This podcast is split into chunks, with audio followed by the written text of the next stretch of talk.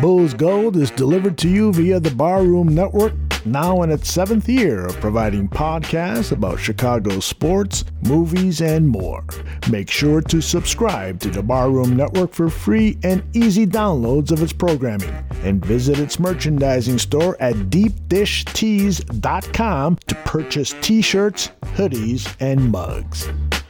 Now, on with the show.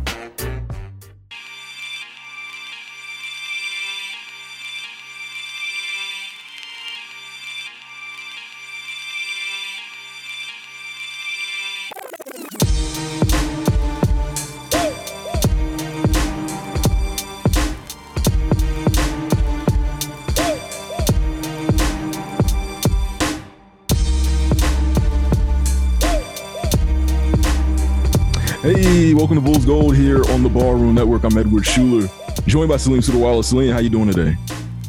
Hey Ed, I'm doing great. It's a it's a beautiful Sunday morning. It is cold, but I'm doing well. I'm I'm I'm energetic. I got my coffee in me, so not much to complain about, in my opinion. Yeah, it was uh it was cold last week, but it's kind of hot right now. Kind of hot like Ayo Dosunmu is doing right now for the Bulls. He's been just killing it right now. We're gonna get into that on this episode, and we got a lot to get into with Ayo. The Bulls' last four games, won three out of their last four. Not giving up a lot of points, but that's kind of the recipe that they have to do right now. But we're also going to get into the NBA trade deadline. Trade deadline, three o'clock Eastern on Thursday. Could be a lot of movement, could be a lot of nothing. Who knows? But we're going to get into the trades that we want to see, what we think is going to happen with the Bulls. They had a really eventful trade deadline, as we know, last year. And last year, who we had on that episode, and we actually predicted a pretty good amount of things that the Bulls would do in terms of what uh, AK's mindset was uh, going into the trade deadline. So We're not we're bring gonna that yeah, Yeah, we're gonna try to we're gonna try to get into our crystal ball and make some uh predictions again. It'll be fun. Exactly. So let's pull out our crystal ball and joining us uh, back again from Bow on Bow. do it right. I, saw- I saw the I saw the fist bump from Dave, so I think you did. I think you got it. Try, That's, that's because he put the effort in. You heard the effort. He tried. Every time I try, I think like my effort with it gets better, but I still feel like I'm not getting to my full potential. Let me tell you what your issue is. One, you, you got to really think Avery Johnson. That's what. That's Okay, one. You all gotta. Really think it. And two, your Wow. voice is just way too deep. Like it's, just, it's just too hard to go up an octave. You know what I'm saying? To make it up some. It's a little difficult. That's the other part. I always feel like a cartoon character doing it because I have to like check my voice out. I will figure it out. I will figure it out. I got to channel some Avery Johnson while still keeping my voice. But Yes, sir. yo, Yes, sir. Did, did that sound did that sound better there? Bow. Ba- Yeah. Uh, little, little more funk, little more, little more stank. Bow. There you go. There, you see that? Yeah, you felt that, right? Yeah, I yeah. like There that. you go. Yeah, That's more like Avery Yeah. right there. That's the high. there high you pitch. go. Yeah, that's I like that. I was trying Uh, to rem- I was trying to, you know, like you said, channel my inner Avery Johnson. Yeah, man. Just, just think Avery. You know, when all else fails, think Avery. Uh, Oh man, Big Dave, C Dub joining us again, man. Glad to have you guys back. How y'all doing? Doing Good, man. Oh man. good.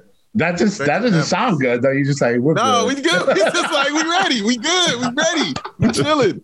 Salim, we can talk about this new beard you're trying out right here. What this, what this a grown man goatee you got happening? this beard is just me being lazy to like not like trim it and and shape it. It just I'll, I'll probably do it at some point. I might have to shave it again because I'm I'm gonna be doing some interviews soon. So I may have Okay, to all right. get rid of get rid of the bad boy.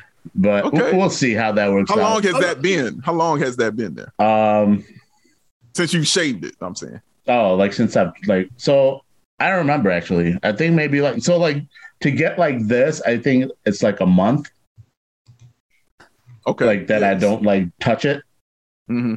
That's about like a month. Um But I tr- Yeah, I trimmed it like two weeks ago and like to shape it out, like to kind of just have like not look like a bum, like I, that. I, like I just came off the street, like. gotta watch it. I literally have not done this since like mid December. I haven't Yeah. done anything since like I- you know, it's like a pain for me because like I always like I was I've, I've I've talked about my beard way too many times on on this pod, but like, but Sorry, Ed. Oh, no, no. Y'all, y'all probably can't tell um right now. I don't know if you can, but like my my facial hair is literally from my tip tip of my cheekbone. It starts Oh, wow. there, Oh damn. and then like I was you can see on my neck. That team That's right pretty low. there. Yeah, I am. Like I'm I'm a hairy ass. dude, man. Like, It's. It's almost like you have a mask on, like like you could. no, for real. Like it's crazy. Like,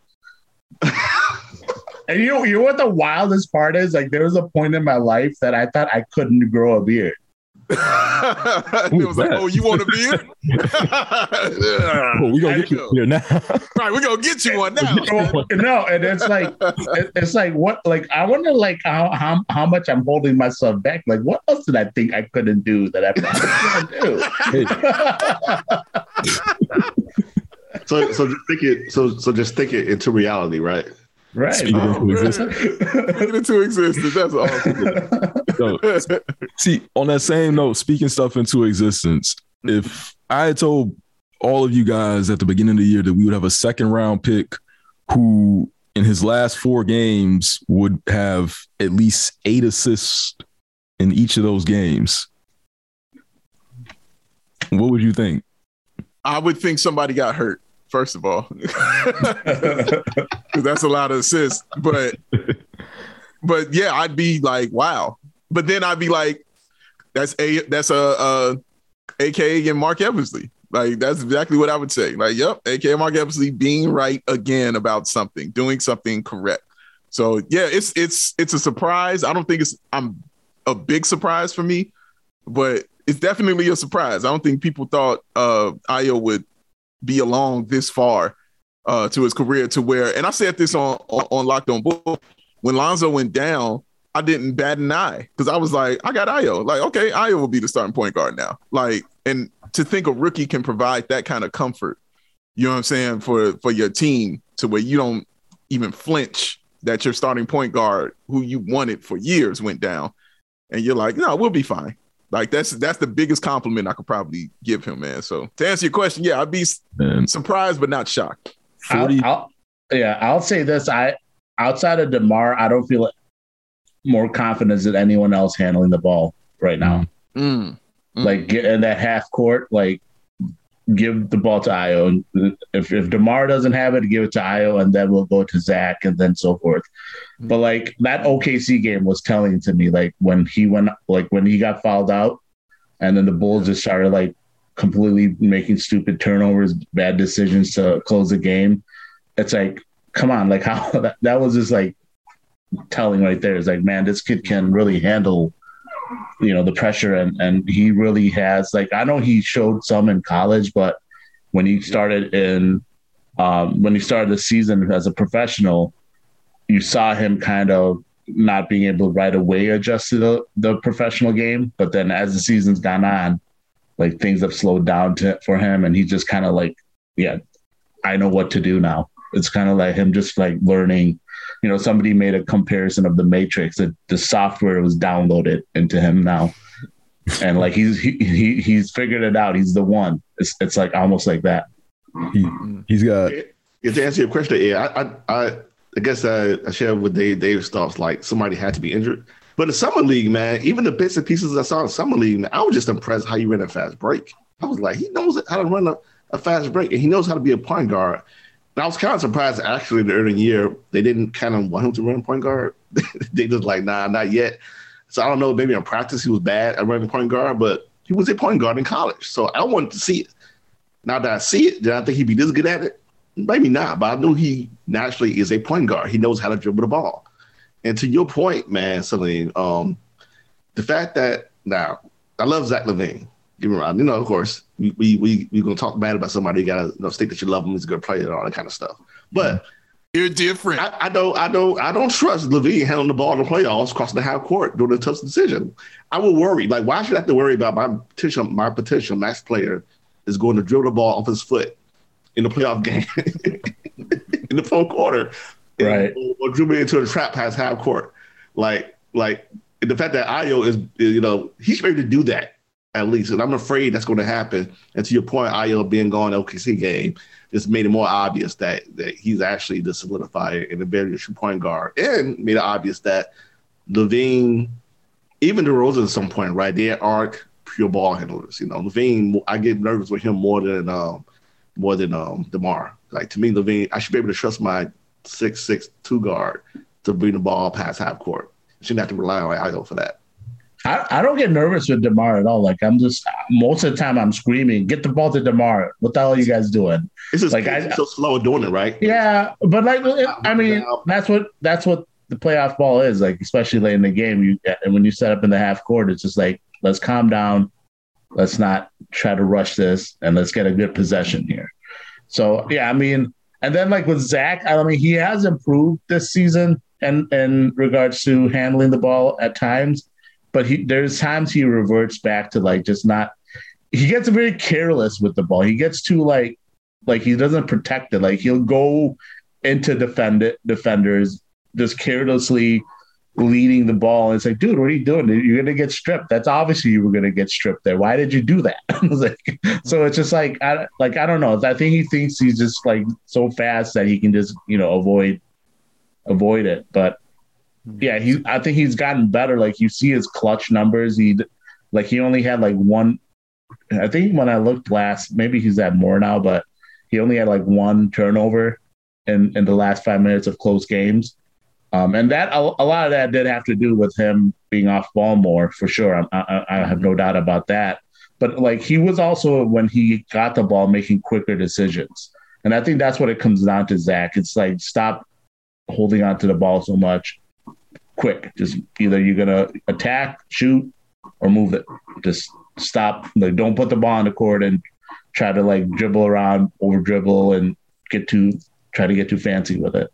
So do you guys feel good about the quality of possessions that we'll get from this team in big games and in the playoffs when we get to that time in terms of half court possessions when those possessions start meaning a ton each time with DeMar and Zach handling the ball. I'm sure we're gonna get Lonzo when he comes back. He'll be he'll he might even get a few possessions at the ball funnels to him. Ayo might be in that situation a few times when the second unit comes in. So do y'all feel good about the decision making that these players can make against the best defenses in the league when it matters? Oh yeah, I do. Um, I've I've said I've been on record saying this team is built for the playoffs, which means they're built for half court.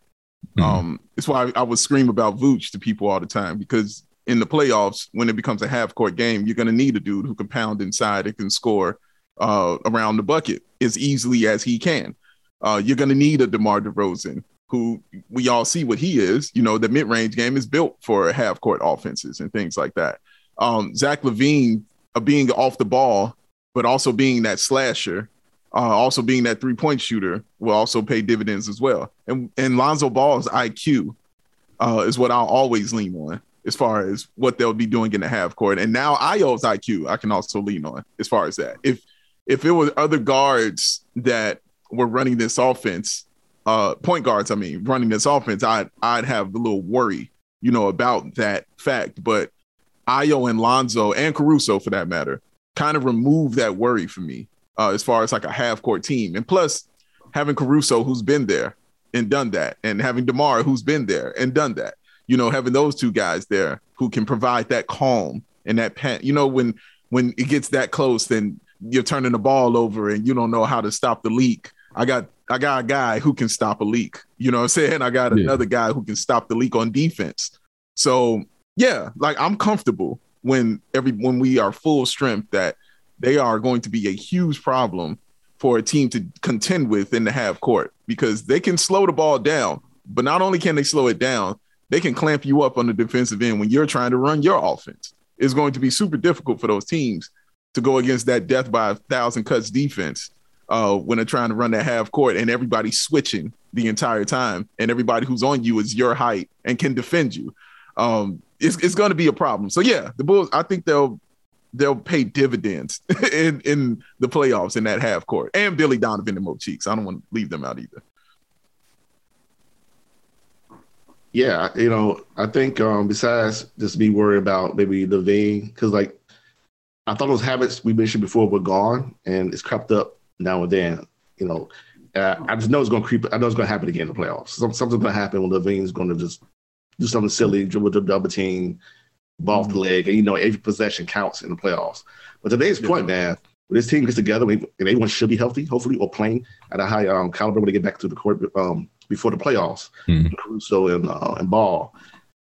To your point, Dave, that's a good point, man. Have court offense. This team, when you play a team and you know their offense, right? It's not just like one game. You're playing this team over and over again. And when they, when they, if this Bull team was good, just playing that one game in the regular season, imagine how good they are when they play you over and over again in the playoffs and they know your offense. You know, Caruso and Ball are going to know your plays. Oh. Those, those, they, are going to know when you expect the ball and, and all the tip passes and, and, you know, ball jumping screens and all, and of course you throw in that in that matchup too, and uh, you know, on the defensive end. They, you two pointed. They may they're, they're going to shut down. I think you can see some shutdown um, um defense, you know, in the playoffs with this Bulls team. And um, one flaw may may come up, which may be obvious, which I think is obvious to me, is that you know Ball's inability to penetrate. Mm-hmm. Um, he could because he doesn't finish well at the rim, so he doesn't attack the rim often. Um, right. Ayo put the league on alert. Like Ayo was already a better penetrator in the ball, and that dunk against Indiana, he put him on alert. Like when I go to the bucket, you better come out at me. So yeah. after that dunk against Indiana, you know for sure he's going to have way much more easier lanes to pass the ball once he penetrates. I do worry mm-hmm. about Ball's offense in the half court, um, you know, in the playoffs because his inability to penetrate or unwillingness to do so may hamper mm-hmm. the Bulls' offense. When Ayo comes in the game, you're going to see Ayo be able to knife through the defense in the playoffs in the half court and be more effective as far as you know cutting the basket, being a threat to finish at the rim, and also dishing out. So I think you may like Ayo a little bit more than Ball sometimes, especially handling the ball. But uh, it's, I can't wait to see it because I hope this team forms like like uh, Transformers. They finally get together before the playoffs. Right. Voltron, son. Voltron. Right. You don't form Voltron. like Transformers. You form like Voltron. I, I, don't know why. Doing? What are we doing? I had son? like I had like four. I had like four you know, Voltron toys. I had to wonder why I said that thing. I know Voltron. You ain't keeping it real. like get my, my three Voltron toys back. No, anyway, but yeah. Um, yeah, I can't wait to play. Yeah, and I just want to see this team hold, man. I know you guys want are the, the yeah. want to see yeah, hundred percent, especially hundred percent improve Ayo. You know, I want to see it so, there. So let me ask you guys, like with Ayo, obviously when you have a second round pick, a lot of times people, you know, don't want to project too much on potential of a second round pick, and you kind of still have that in your mindset, like, oh, he's still only a second round pick. But now you've seen what he's done, and obviously, if he was taken again in the draft, there's no way that obviously the conversation of being 37 teams passing on him, but I don't think there there arguably probably aren't 14 teams passing on him. Like in the line, he's probably a lottery pick. Just the way he's played this season, I you would think there's there's a got a lot of player teams that are taking him over certain other guys. So with that said, what do you think his ceiling now is? Is he do you and do you see him in a year or two being the starting point guard for the Bulls? Do you what what like is that that the floor, or do you see his ceiling even higher than that? So well, let's start with you, Dave. Like what where do you where do you see it at, at, at this point? Oh, it's a tough question to answer. Um, because I, I want to see some more, I guess, from his season. But I guess as far as what I've seen, yeah, his his ceiling right now is starting point guard for the Chicago Bulls. Like, there's no doubt about that. Um, I think that's where his mind should be, and I think that's what he should be focused on. It definitely seems like that's what he's focused on. Uh, his his maturation and his growth will also dictate how the Bulls can fill holes going forward in a few years. Um, if they have a you know huge hole or something they need to fill, guy guys like you know, guards, other guards just become expendable. Like we immediately talked about Coby White when when Ayo, you know, kind of grew into what he is. Immediately everybody was like, Coby White's expendable. You you can you can go get somebody, even though a lot of people were trying to trade him even before that happened. They were trying to get Coby out of here right, right. before that occurred. Um, right. but now it truly is like expendable. Like you say, okay, I can lose him, but I know what I still have in Ayo. Going forward, if this continues and that growth continues, they're going to say that same thing about Lonzo. Uh, they're gonna say, "Oh man, you know what?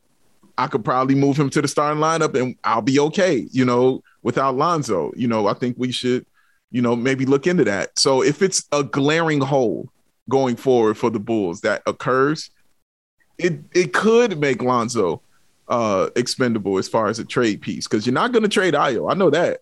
like you're not going to get rid of that dude. Um, so if it came down to it, you would you would look at Lonzo, but luckily I don't have to worry about that yet. Um, because honestly, it's a very good problem to have because these are both two really good uh point guards for your team in a position that you were lacking at for a long time, and now you've got two really great ones there. Um, but yeah, man, I think his ceiling is that uh, a guy who can be an All NBA player. Uh, oh, okay. A guy, a guy who you can look at because that position of point guard is the most valuable position in the NBA, and that's my opinion. I always, I've always felt that way about point guard. If you have a good point guard, great point guard, it will take you very, very far uh, in this league. They don't have to be all star, superstar, but if they are, your team will thrive. Ja Morant is the first thing that comes to mind when I think of that. Chris Paul, uh, Steph Curry, you know what I'm saying? Like those great ones, usually their teams are really great behind them as well. It's usually how it works. Um, so it, it makes it interesting uh, if Ayo ceiling is what that all NBA player um, that guy who can start and will start for your team and not just a spot starter, you know, like an 82 game. This is Ayo Dosunmu. We good. You know what I'm saying? Let's roll with that. Mm-hmm. So I'm interested to see how it continues to grow and continues to move forward, man. Because like I said, it's a good problem. It's a good problem to have. But I, I do think that's his ceiling, like an all NBA uh, point guard, all defensive guy. He can he can he can do that too, man. Like he can do play the defense as well. And he could probably sneak in there too, like that. So yeah, that's how, that's kind of how I see it ceiling, like all NBA, all 82 game starter. Chris, definitely, man. Uh, all NBA, um, all defensive, all defensive team, and I think he has potential. He's definitely a, he's definitely an NBA starter, right? I think he has the potential to make one of, a couple All Star teams as well. As well, I, I wouldn't be surprised if he makes an All Star teams. I'm going for it because one season we see him improve his game. He's and you see him maybe not only improve his game, but like show his game, right? You know, he was always a point guard, but they, they didn't let him run point. It wasn't like he learned how to be a point guard this year. you know what I'm saying? We no, sure. have games where he had a mid range game. He said, I have a mid range game, but he told me to use it, so I use it. So I can see him, especially especially next year or even the following years, him to really exploit his offense a little more. And that's only going to open up a ton of stuff. Um, you may see him becoming more of a scorer, and then you're gonna see him way much more as a two way player in, in the NBA. And I can see him have a couple of good years, man, when he makes some All Star teams, and because uh, like I can't see him regressing. You know, he's almost All Star right. right. now, so like yeah, he's only going going to get better. Definitely a uh, at today's point, man. He does make everyone expendable, right? He start thinking twice. You know, right now he's a probably a better he's a better pure point guard than Ball. Ball obviously has height you know, and is very good defense, can, can guard big players. That's his advantage right now. And also, he's willing to shoot those threes like that. But end of the day, Ayo might be the better all around player. And and your team could look way different when you, you deal ball, you deal you deal a white, and you start building your team much more differently just because he is that good of a player. So um, yeah, I think the Bulls are going to keep one. Uh, yeah, I think uh, future All Star. I wouldn't be surprised. No, I still I still got Lonzo as the better point guard. Like I still think he's the better point guard right now. Like okay. with the passing that we've seen and the way this dude can defend pretty much everybody on the other end of the floor.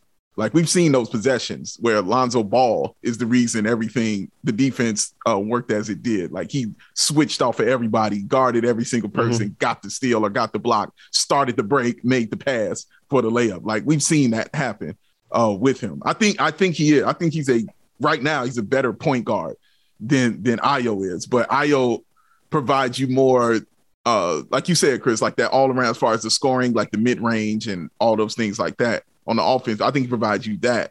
But passing, all that, dude, Lonzo is a better passer to me. Like Ayo's dope on that interior, giving it to the big man when he's doing the no looks, no smooth ones when he's driving to the bucket.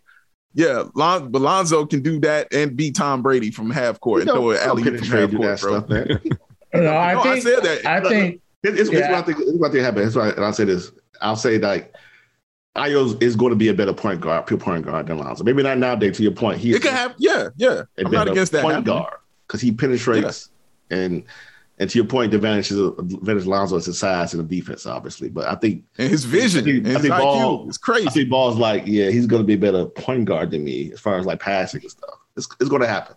Yeah, to Yeah. your point, not right Man. now, but it's going to happen. I think I do think Ayo's better in the half court, like because of the fact that he can put pressure at the rim.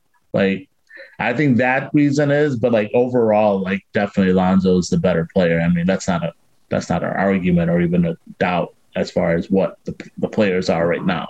Definitely, that's hundred percent true. This team is about to get expensive as hell. Mhm. and let me tell you why. For all the reasons you guys just said, because this is a great problem, like Dave said. You got at full strength, Ayo Dosunmu is your fifth guard, or Coby White is your fifth guard. I don't know. Right. That's kind of crazy to think about. Uh, Yeah. and remember, Ayo- we went. Oh, sorry. Go ahead. Now I was just saying. I remember when we went from having like too many bigs to like not having enough Yeah. like perimeter guys. Now we have like Mm. The o- it's All the it's guards. been the opposite. We have a lot of guards and perimeter guys, but we don't have enough bigs. yeah, I mean, and even if you want to get like technical, I mean, Javonte Green the size of a guard, but he plays yeah, Yeah. four. so it's just they got so He much did. up on this team. Uh, Mhm. So the thing with Ayo is that impresses me the most is he's a good athlete, but when I watch games, I feel like he's not even doing a whole bunch of things that are really reliant on his athleticism. Like he's really high IQ, he has great mm-hmm. timing, he just has a great feel for the game, and mm-hmm. he can make those athletic plays like he did against Indiana. But like he's not super reliant on those either. Like he's just such a really smart basketball player. And I don't want to get ahead of myself with the potential, but I, he absolutely could be an all-star one day, especially if he starts making athletic plays like that Mhm. on the regular. Yeah. So, I mean, th- th- there's so much potential here with Ayo. And yeah, if you do a redraft tomorrow, he's somewhere around the lottery. Yeah, bro. a, a two-way no guard with length and athleticism and basketball IQ, like Yeah. yeah, he's up there. So it, this team's gonna get expensive because Ayo Yeah. he is a restricted free agent after next season, Right. and then you still got you got Zach LaVine coming up this summer. You got to extend, and then Mhm. I think Vooch is off the books, but you're still gonna want to do something about that. DeMar is still gonna be on the books. Uh, I think Coby's a free agent at that time too. Yeah. This team gonna get expensive. They, they talented, and it's a good problem to have. on the books. Yeah. Yeah, It's- yeah, it's- yeah. You're right. I think yeah, I I like I almost don't want to jinx it by putting that kind of potential on him because it's like, man, I don't want to like say that it's kind of still like that um what do you call it? The the PTSD of saying like Larry was gonna be this guy and then like he, he didn't become that guy or like How dare you? expecting expecting It's old bull stuff, man. Old I know it's stuff. it, it's still like that, you know, when you when you have certain players and you you expecting yeah the the hot sauce, uh, See, you're, like- you're, you're expecting like Brad said, you're expecting the certain expectations, but like it- it's obviously it's a different era, and we're seeing like some all these young guys how they're developing because they're in a they're in a good system under a good foundation and all that stuff, are surrounded by you know intelligent, high field players uh, under a, a good coaching staff, under a good development staff, and then obviously under a, a really good uh, VP and GM combo. So, you know, you see all that set up. We're back in functioning at all levels. You know, the gears are functioning at all levels again very smoothly. It's, you know, so I see the development going the same way. And yeah, I, I, I wouldn't be surprised if one day we find out like you know we're we're sitting there waiting on a Thursday and like wondering if Ayo is going to get selected to the All Star game. Maybe I'm Yeah. maybe like I said maybe I am drinking the Kool Aid right now a little bit too, but no, it just drink feels like man. that. Like No, this kid, not. no, this, It's this logical. Yeah. And I, have said it like I've gone from I've gone from as as C Red Fred would say wanting Mini Cooper to you know I now I'm at like I, I like I never hated the Ayo pick I didn't dislike it like I just wanted I wanted Amari Cooper but now I'm at like man this kid's probably my favorite player because like that's the guys I gravitate I've always like said I gravitate towards guys outside of MJ I always have gravitated towards guys who you didn't expect to be this good, guys that play with a chip on their shoulder, and that's why I've always said that's why Joakim Noah is my favorite player on those those like uh, Thibs Bulls teams. That's why Jimmy Butler, I still stand that man till like no, you guys know how much I stand mm-hmm. Jimmy Butler. Just because of that, like we, no one expected Jimmy to be this guy, and he always plays with a chip on his shoulder. So, and that's Ayo. Like nobody's like, you know, I I know there's the hardcore Illini fans that will say, "Oh, I always expected him to be this great, whatever, whatever." But like him coming out and just being like this as a rookie, I don't care how old he is, he's still a rookie. Mm-hmm. Um, and and coming in and and acting like a veteran at times, like like reeling in his veterans like going out there and grabbing DeMar to, to calm down, grabbing yeah, Zach yeah. to calm down, and and being like I said, that guy's like outside of DeMar, I don't trust anyone else to have the ball as much. Um, and and the half court, like because I'm scared that they're gonna probably turn the ball over, um, or make a bad decision. So that's what I'm saying. Is like, man, this is this is just amazing. I can't believe this has happened. Like in the 38th also, pick, we we didn't have a first round pick, and then 38th pick turned into a lottery talent. Mm-hmm. But also, also, I, I'm very interested to see him. And uh, Dub, I, I'll I'll give it to you after this. But I, I definitely am interested to see him when teams start game planning for him. That's true. That's because true. right now he is kind of playing with free money. You know what I'm saying? So like when Dub said like that dunk put the, them on notice, that means that they're going to be looking at you before the game starts. That means you're going to get a package. You know what I'm saying? right, you're going to jump on the board. You know what I'm saying? They're looking at you. That's putting the league on notice. It's not just my arrival. I'm here. It's the oh, okay, we got a game plan for you now too. You know, you think about that with rookie quarterbacks or you know whatever rookie anything. It's cool when they're doing it, but then you have to see it when the double teams are coming at you, when they put their best defender on you, you know what I'm saying? When they take some, when they try to take things away that you like to do, you know, like, so I'm interested to watch that. Like, so I'm interested to watching when they play teams like Miami, who they probably, I think they play at the end of the year. I mean, yeah, the end of this month, excuse me. Um, like Erik Spoelstra, like he does that stuff. You know, he game plans for, you know, what you like to do. Don't matter who you are on the team. If you're good, he's game planning for you. So that's what I'm interested to see. And then I'll have a better uh idea, Dub, about you know what Ayo truly will be. That's a. That's also, a, also, I called I called Sharife Cooper Amari Cooper. I, I don't know why I did. I did. I, we let it go. We, we let I, it go. We knew it rock. I, I, always have. I always have. We heard him, man. Yeah, we, I let it rock, man. I always have these. I always have these Salim moments in my head, like where I, all right. I'll say something else when I. We've all been there, man. but I have these all the time where I, I say the wrong right, name. Right. I don't know why. I just like, wait a second, that's all right. right. That's not Mari. Mari Cooper plays football. What am I talking about? but uh, Sharife Cooper, Sharife. Sport, man, that, that's a very good way to think about it because I expect Ayo to adjust, and it's the point like, like I know he would get better from it. I, I don't think this is. You know yeah, I know, yeah. Like first time he sees no that, we see this guy jump on his right hand or something like that, and he goes, "Oh, mm-hmm. he's gonna mess up." But I know that he's going to adjust to it. Not only because he's a smart player, but he also he uses his teammates to get his shots. This is what I like about him compared to ball. He can use Vooch to get open shots. He knows how to get guys to penetrate open shots. So he then that in turn gets him open shots. So I think mm-hmm. I think he I hope that he would handle that better. Than, you know, he would handle it well when teams start you know planning for him, especially since now he's getting more tick.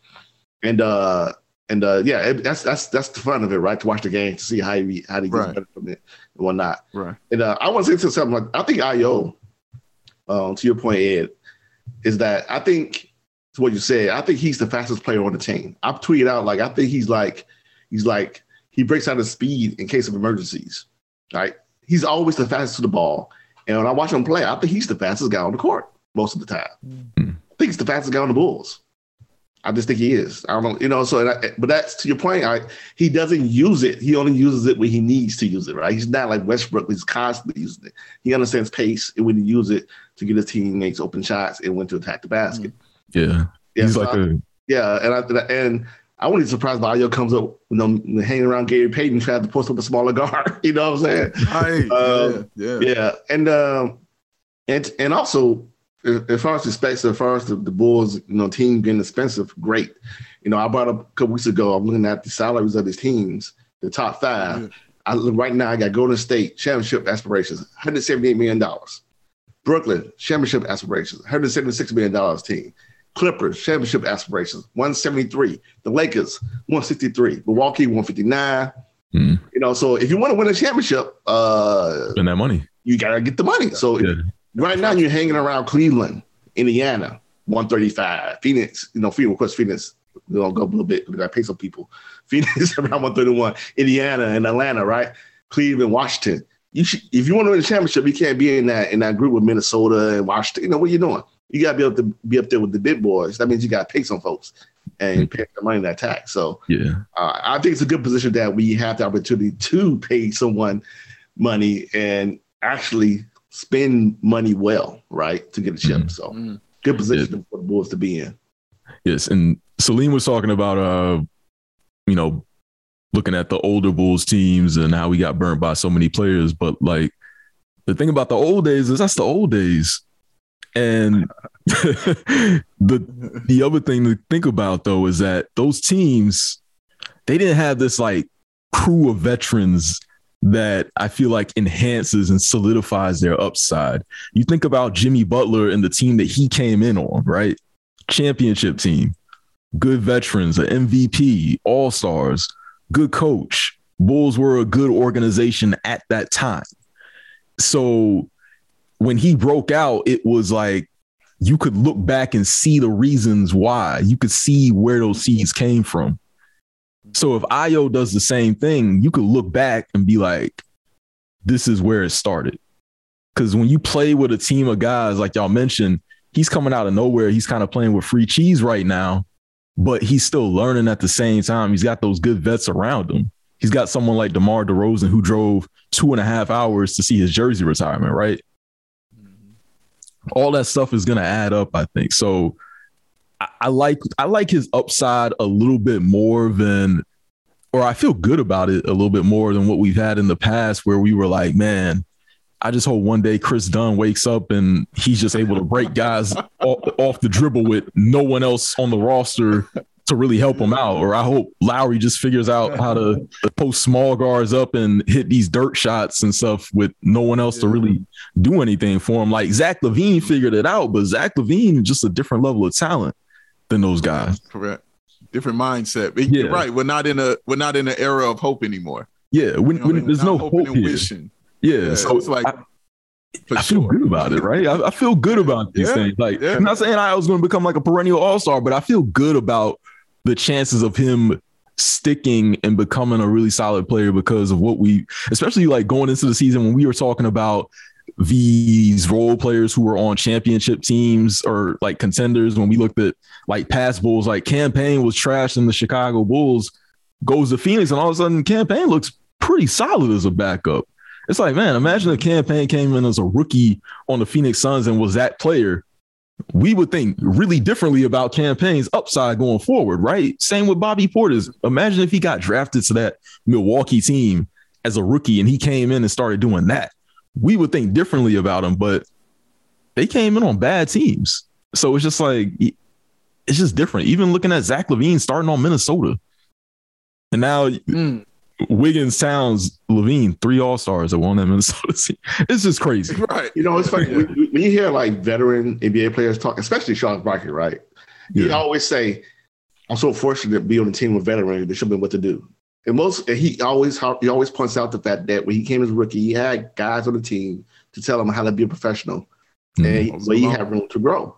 And his complaint is that a lot of these teams in Houston, whatever, they don't have the good mixture. And most vets will say that, right? I, we should. It's great to have a good mixture of uh, vets and coaches. Would say it's good, it's good to have a good mixture of veterans and young people in the team. You want a good mixture.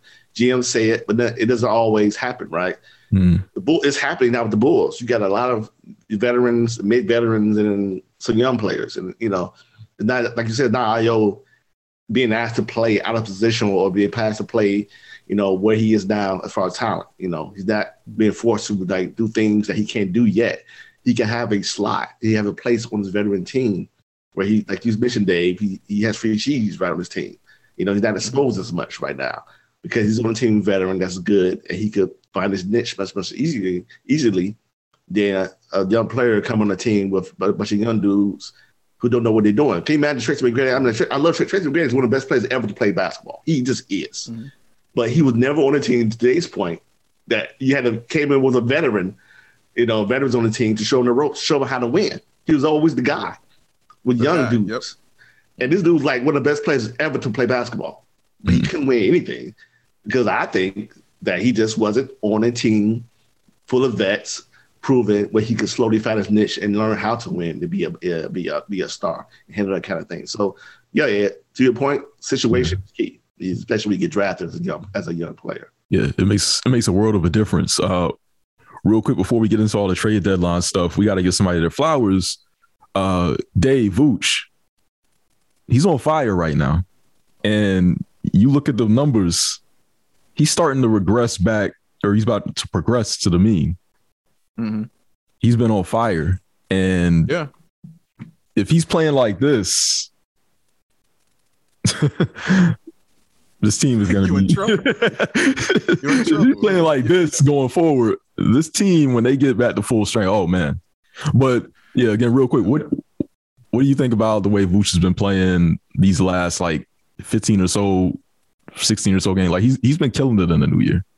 Yeah, you know, uh, thank you for the flowers too. They're beautiful. Um, I, my whole thing is, you know, when when I've been talking to Bulls fans, is you know, I've been preaching patience probably since AK and Marc Eversley got here. That's one thing I've really been preaching is y'all just got to wait. Y'all just got to be patient, man. Just let it go through its cycle. You know, first when the season started, it was Coby White uh, when it started this year. I'm preaching patience on Coby White because after nine games, fans get him out. he's trash. Gotta go. He's the worst. And I'm like, dude, he's played nine games. He ain't played basketball in six months. And then he gets COVID. you know what I'm saying? And then he's got to go out. How about we revisit this in a month? You know what I'm saying? And then in a month, I couldn't find anybody. Everybody was gone. You know, nobody wanted to talk to me. And I and, and it wasn't to say that I wasn't willing to trade Coby. It was just willing to say that they were telling me to trade him because he's trash and he's done and he can't do it and we got to get him out of here. And I'm like, no, let's he's not that. He was missing layups. You know what I'm saying? Like, come on, dog. He's not ready yet. Give him some time. It's a long season. With Vooch, him being inconsistent, uh, I was much more patient on uh, because one, he was he's never been a third option. It's not what he's used to. He's always the number one dude, right? Everything mm. is kind of built around him and starts with him. He touches the ball much more, you know what I'm saying? And that's just what it is. He had to be a third option. Two, he had to figure out where to be that third option. He did. Did y'all need me to shoot threes more? Do I got to go inside more? Uh, I don't know. Then again, COVID hit and kind of flipped a lot of things and changed a lot of stuff for everybody. So he really couldn't get that rhythm going. So it was a lot of inconsistencies. And he was having some terrible shooting nights, uh, you know, to a 14, you know, letting Dewayne Dedmon go in on you, you know what I'm saying? Like stuff like that. I mean, that was just ridiculous. You know what I'm saying? With all that said, I would look at his stat and see he's averaging 16 points and 11 rebounds. you know what I'm saying? And then I would look and see he was hitting key three pointers that were winning games for the Chicago Bulls in the fourth quarter like colossally huge shots. He was doing that. So I'm like, okay, so he's still being serviceable, even though he's slumping. A lot of Bulls fans didn't see it that way. They was like, nope, done. He's trash. Get him out. This is normal. He's gonna do it all the time. I know it. And I know where they're speaking from. they're speaking from a place of, you know, of hurt. Because we're Bulls fans, right? What used to be hurt and discussed, it, it's it's been a normal thing. But when you have a new regime, you have to have a new way of thinking. You know what I mean? Like everything can't be like that. This is what regular, normal, good basketball teams kind of go through the peaks and valleys of a season. This is how it works. You know what I'm saying? With Vooch, it was new to him. You know what I'm saying? He's never been like this. This is his first time being in a new city. You know what I'm saying? Playing for somebody else. This is a new office. Everything's new. Once you saw guys start getting injured, he became he stepped up and became the number two option. You know what I'm saying? Like, okay, well, fine. You'll be that number two. Zach is out. You're the number two option. You know what I'm saying? Lonzo isn't here no more. Well, you know, you're gonna have to be inside a little more, you know what I'm saying, instead of hanging out on the perimeter and stuff like that. He had to change, like figure out, like, okay, I'll just go inside. You know what I mean? Because if his shot isn't working, he's still seven feet tall and well over like 240 pounds. Mm. He's still a huge individual. You know what I'm saying? And knows it and plays like it. So that's the main thing that changed Ed, over these years, over these past few. He said, "Okay, my shot isn't working. I'm gonna go inside. Let me go inside and do it that way and score the goal that way." The points I thought were pretty much the same because again, he was averaging 16 and 11, so he was putting up like 18 and 14, but it was just more efficient. You know what I'm saying? The field goal percentage was just so much better. And then once that starts happening, then your three point shot gets a little bit better. Now he doesn't have to stand out there and take six he might take three now. You know what I'm saying? I don't have a problem with him taking six, especially if he's hitting four of them. I don't have that huge issue of it.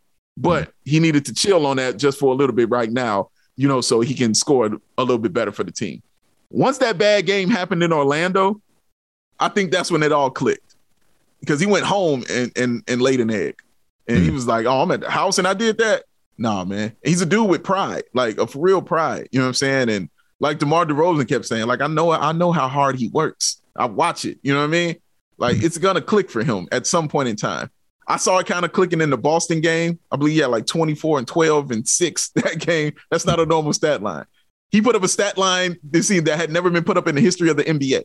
You know what I'm saying? Like when you do stuff like that, you're not trash. You know what I'm saying? You're not a terrible basketball player. When you're top five in double doubles, you know what I'm saying? Like this isn't trash things that people do right here. This isn't normal. And then I see him put up 35 and 15 or 16 with like what four or five assists and like three blocks.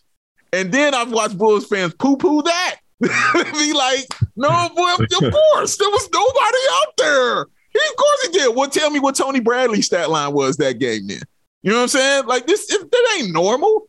I don't care who out there. You don't just be dropping 35 16 on people. That's not a thing. But he's that damn good. And I just want Bulls fans to chill on it. Let him get reacclimated. Let him figure it out. You'll see what he can provide for this team. That's all I wanted. And he's looking good doing it. I just wanted people to chill. Whew. That's fire right there, man. and Thank you. I've been say, wanting to get that out since Saturday. I appreciate it. I'll say this too, like with with Vooch, it's I think he's at a point now since like I, I had tweeted the other day, since January 1st, like his averages, what he's doing out there is exactly what we need from him as a third option, third best player.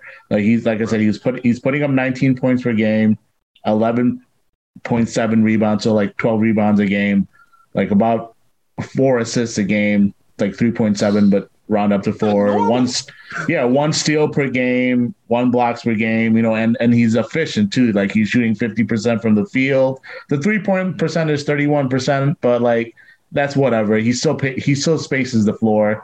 Um, 93% from the free throw line. Hmm. Um, 56.5% uh, true shooting percentage. So he's efficient, mm. right? His offense is solid efficiency. Uh, so that's what he's been doing since January 1st. Like, as he had some bad games in the mix between, yeah, it happens. Mm-hmm. That's going to happen. That, but defensively, like even even before Jan, like from the beginning of the season, defensively, he's done for the most part, he's done his job. And we also saw Zach LaVine. We've seen forget Zach what Zach said recently. Billy's constantly said Zach like Vooch does his job defensively for the most like for the most part, he does job. And then now we had Zach come out and say, yeah, you know what, Vooch does his job. It's uh, it's like my responsibility. It's our responsibility on the perimeter to do our jobs, and that's why we're putting him in bad spots. He and he even said that. So that's been like the whole conversation. That's you know the defensive issues are Vooch's fault, where that was misguided. So the, him him defensively, he's always been sound. But the numbers, as far as his raw numbers are concerned, since January 1st, there hasn't really been a problem with him. And Yeah, he's tur- he's turned a corner. He he's the guy who we need um, going forward, in my opinion. So that's where I'm at with Vooch, and that's honestly that's where it is. Here's my only thing with Vooch I want to see, and uh, you know, it's like I, I, wasn't worried about him at all as well, but I want to see him be Vooch against upper tier centers. Like. He played Embiid last time. You know, of course he was he wasn't at a, at a good spot during the year. He played Embiid. Right, COVID. Right, COVID. You know, slumping a little bit, whatnot. I want him to show up when he plays Embiid. I want to be like, yeah, we got a big man too. He's not good as Embiid, but we have a big man. I don't want to. That's what I want to see. I want to see him, you know, in in not back down for another guy who just as tall as you, right. but more athletic, but wants you to hold your own against those kind of guys. If it's Jokic, fine. But I don't. And I expect him to have those good numbers against other centers who aren't as good because he's a very good center, right? He's better than those guys and bigger. But when I see a guy your size, how how are you, what are you doing? Are you shying away? Are you scared? Are you willing to challenge Embiid and make him guard you and get a foul trouble? Because that's where he lost that game. You know, I understand he had COVID and everything, but you know, I want to see now when you play him again, are you gonna make him be guard you and get him in foul trouble to shut down the Philadelphia 76ers? Are you that dude? That's what I want to see. I mean, don't find out today. I, yeah. yeah. yeah, I think you could do it, but prove me wrong. Let him be trying to guard you. Let him be go. Yeah. You know what? I can't get a foul trouble. Let Bruce get 25. You know, right. I, I want to see it. And that's where I think Ayo is definitely going to come in handy because one thing Vooch talked about in that post game was the chemistry that he's developing with Ayo. Um, how he's not you you see it happening over the past few games, right? Like mm-hmm. how he's like, oh, oh, if I just stand here and cut to the basket, Ayo give me the basketball. Oh, okay, yeah, I can do that because Ayo penetrate, like Dub said, when he penetrates, he's a threat to score and a threat to uh, assist on the score. You know what I mean? That's that's a nasty decision that you have to make as a defense. Like, what do I defend here? Um, and his passes are so I mean, excellent, you know, but I watched it a lot at Illinois with Kofi Cockburn. I watched it doing do it a ton. And I talked about that. Like he's gonna pay dividends for guys like Vooch, you know, and make things easier. And you're kind of seeing that now. So the fact Vooch recognized, like, yo, man, we're getting that chemistry, you know, we're figuring it out. It's gonna make it so much easier for when he has to play these elite centers and they're gonna have to collapse on Ayo and somebody's gonna have to rotate to Vooch, and Vooch is going to be bigger than whoever you're sending at him to rotate. And Ayo's smart enough to know where to place it, you know, for Vooch to where he can just score. Because when Vooch gets that ball and you place it to him, he's scoring. Like it, it's awesome to watch. You know what I mean? His footwork and how he does it inside, it's beautiful when he's around that basket. So that's going to be key too. I think that's that's going to be big because he didn't have that either. Also, when he was playing Embiid, like along with the sick, along you know being sick and COVID and all those things, he didn't have that either. But I agree with Dub. Like we got to see him show and prove against the dudes we're going to we might have to run into in the playoffs. You know what I mean? Because that's where you're gonna need them on the defensive end.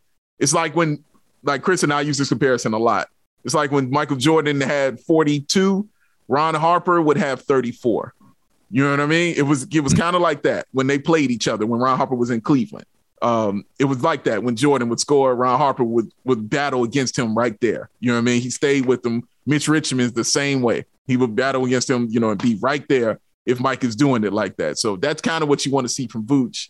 Just kind of keep pace with him and then let our other stars kind of take over the game. Yeah. It, I'm sorry, go ahead. Oh, no, I'm just saying it solidifies the floor of the team, especially when you have someone like Ayo working really well mm-hmm. with Vooch, but it just solidifies the floor of the team because in the playoffs, when if Zach has a rough game or DeMar has a rough game, but you can count on hopefully you can count on someone like Vooch to get you that 18 and 11 or 18 and 10 or to have a good game against someone like Bam or Embiid. That's going to keep those games close. It's going to make those games manageable. Those third options are really, really important. And sometimes they kind of get undervalued because, I mean, it's a stars game, but those third options are really, really important. So, like, this recent development with Vooch has been just on point and what this team has needed, especially with all the injuries. Yeah, one of the things yeah. that um, was annoying me a little bit is when I watch TV, watch the games, and of course I've been begging Vooch to post up more. Mm. He has. Then he'd get all, oh, that's how you that's how you're supposed to up. Vooch wasn't posting up. He was getting the ball 18 feet from the basket, back it in, eight dribbles. Like that's not posted up. You know, Ayo gets him in the paint to post up. That's posting up. And because of Ayo's penetration, he gets him actually with the foot in the paint sometimes, right? He's not taking 18 dribbles at the you know at the Bulls logo, backing up, backing somebody down. With Ayo on the court most of the time, he doesn't have to do that. He gets the ball a touch. Vucevic gets the ball touched while he's in slightly in the paint, where he can make one or two dribbles and make a move. You see that more and more when Ayo's on the court. That's the chemistry. Easier shots. Your center actually getting the ball in real post position on the floor. Yeah. Yeah, hundred percent. I think uh, all those factors have helped Vooch for sure. Uh, I think, yeah, he's like I said, he's come around. I think I'm not I'm not worried about Vooch going forward. I'm he's not a concern for me. It's it's just about this team getting healthy at this point. Yeah, and so the Bulls are going to need some help. Hopefully, we get Lonzo Ball, Caruso, uh, Jones, maybe Patrick Williams comes back. We're definitely going to need the bodies back, and there may be some opportunities here for the team to improve as well, whether it's the trade deadline or buyouts after the trade deadline. So Vooch important because he was someone that AK acquired at the trade deadline last year. So let's get into it. There's been a lot of chatter about what the Bulls are going to do leading up to this point, whether they're going to make a big splash for someone like a Harrison Barnes or a Jerami Grant, someone who could play that three-four role in the starting lineup and kind of uh, add some more shot making to the starting lineup somewhere where Javonte Green struggles. But also, that's probably going to come at the cost of someone like Patrick Williams or Coby White, who knows. Also, concerns about chemistry, we don't really know.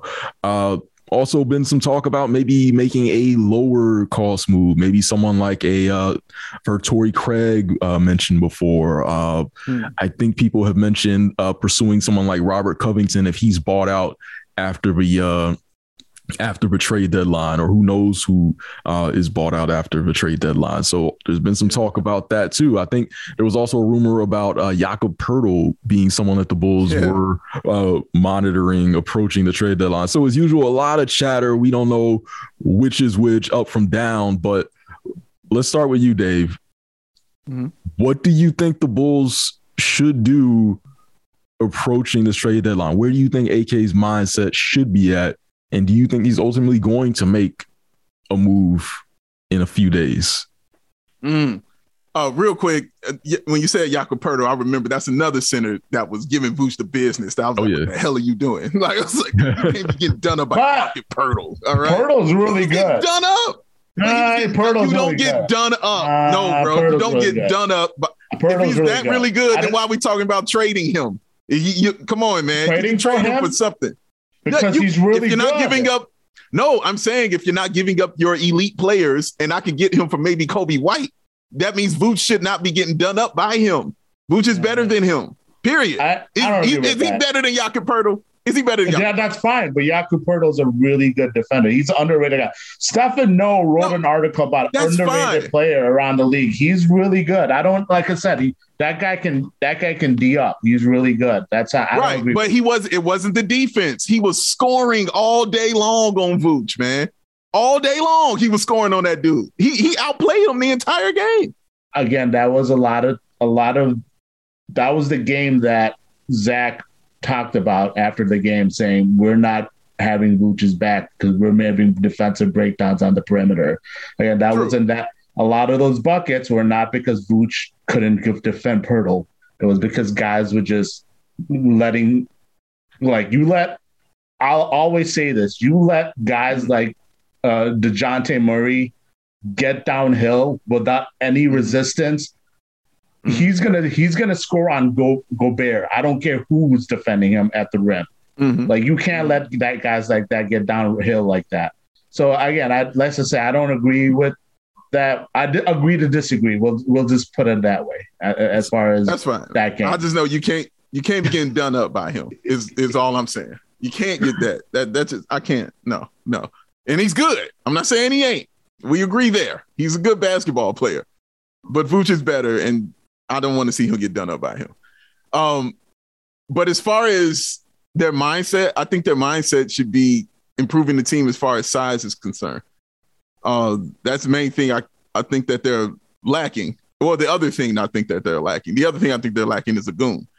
Um, mm. But yet, size is definitely their big Achilles heel going forward because as you can see, it's been rebounding kind of by committee uh now. And and I'll say this because somebody uh said this that I was wrong about this, but they didn't understand what I meant. Uh when I said when Patrick because on, on locked on, I said when Patrick Williams went out, it became rebounding by committee. I wasn't saying that Patrick Williams was a great rebounder. I'm saying when you lose your your starting power forward and you put in a six four guard at your founding forward position, it immediately becomes rebounding by committee. Like right. it's not like it's like if Vooch goes out, you know what I'm saying? You immediately lose uh uh that interior shot blocker. And then he's not a shot. He's not Mutombo. you know what I'm saying, or nothing like that. But he's a, a seven foot tall dude who's in there, you know, to kind of deter shots. You know what I'm saying? It immediately changes how you approach your defense and it changes how your team is going to be inside and things like that. It's why teams were, you know, doing their thing when Vooch was out the game. You know what I mean? Because over Tyler Cook, who I like, you know what I mean? Teams can actually, you know, score a little bit better over Tyler, you know? Um, but yeah, they they definitely are lacking size. And I look at, you know, I think I said it on to you guys before about Tristan Thompson uh, and how much I wanted Tristan Thompson. Uh, I thought he would be a, a good fit because I just thought he fit them as far as what they like. You know, a guy who's big, who's athletic, who can run the floor, who can defend multiple positions, um, is has a high basketball IQ, and can, but can get you those rebounds and can score. You know, he will put the get the offensive rim, put the ball into the basket. He can do that for you as a veteran basketball player. I think that's the kind of thing that they need.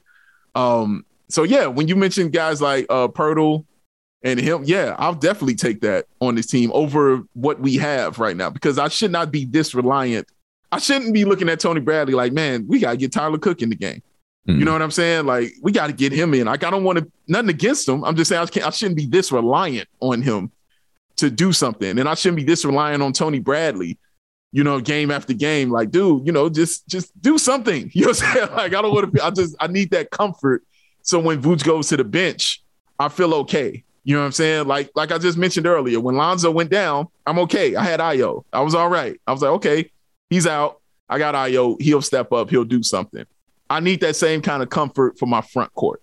You know what I'm saying? So I think that's going to be the big thing that they need to go get somebody with size and somebody that is a goon. Because the second I saw Tony Bradley get carried off like he tried to get inside the club without paying, I knew it was time for him. To, he, he can't be on the squad, bro. Getting dragged around. They ain't gonna respect you. You know what I'm saying? It's just that simple. Like, bro, you can't. No, I was done after that. I really was. I was like, this dude can't be the dude. He can't be the dude, man. He can't the dude, dog. When I saw that, because teams, you know, are gonna push you around in the playoffs. You know what I mean? It's just mm-hmm. you need that one guy. You just need that one goon to set the tone.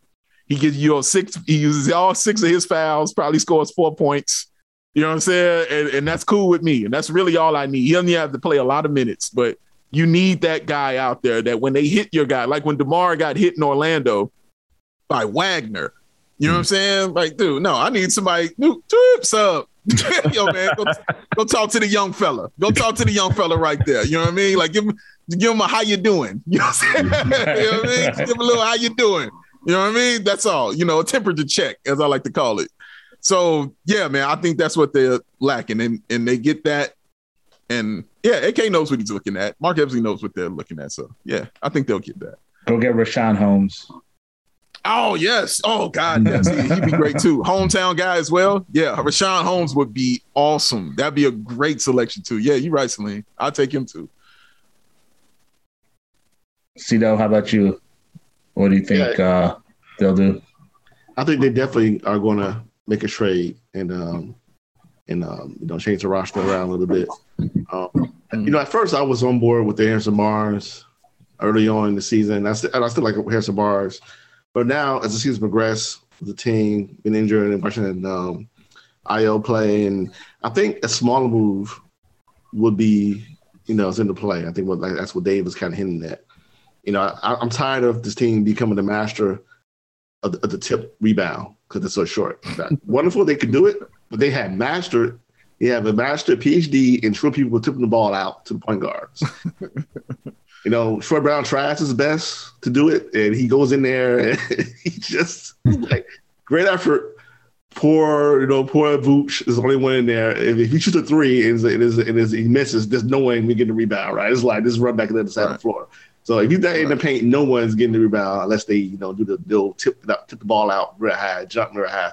So I want a guy where I go like I know if the rebound is a gotten, it wasn't meant to be get.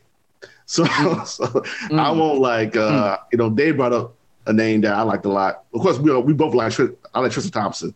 Uh, you know, I hate him on, on, other teams, but I would love him on my team. Please, Tristan Thompson, come to the Bulls. Another guy I, I watch, I just like one on the Bulls is Montrezl Harrell. You know, both these guys make like $19 million a year right now and don't have a contract in the next coming years. But those guys, especially Montrez, you know, very he's a you know very he's, he's an offensive player too as well, passer. You know, um, you know, also could score in the back. I just I just want a guy where I look on the floor and I'm like, whoosh, does it have to get a rebound? And if the rebound wasn't got, it was because Montrez wasn't meant to get it. You know, mm-hmm. and and we know Montrez also could be a goon. He feels that shit stop by. Oh. Ooh. Just look at the teeth, man. You got the teeth. out. Oh, man. I, yeah, yeah. Punch him in the face. You know, so so right now I'm focused on Montrez and Tristan Thompson. Hey, you know, low key, I won't I won't Kuzma on the board. That'd be a hell of a Oh, there we go. That's a good one. But but uh, but I don't know. I have, I don't know if, he, if he's, but he's just a good player. I don't think he's good with responsibility. but but you know, on him. I don't think he's the fourth guy and the fifth guy on the team. Yeah. He, okay. Yes. Watered down. But, but in a small city, like that's that's why he's killing in Washington. I agree. It ain't, agree. ain't nothing on him. It's like Wendell in Orlando. ain't nothing on him. yeah, so my my head is Montrez and Tristan Thompson. Please come to the Bulls. I want to see somebody that's get rebound besides Vooch and just lay the ball some second chance opportunities. Do that. Hmm.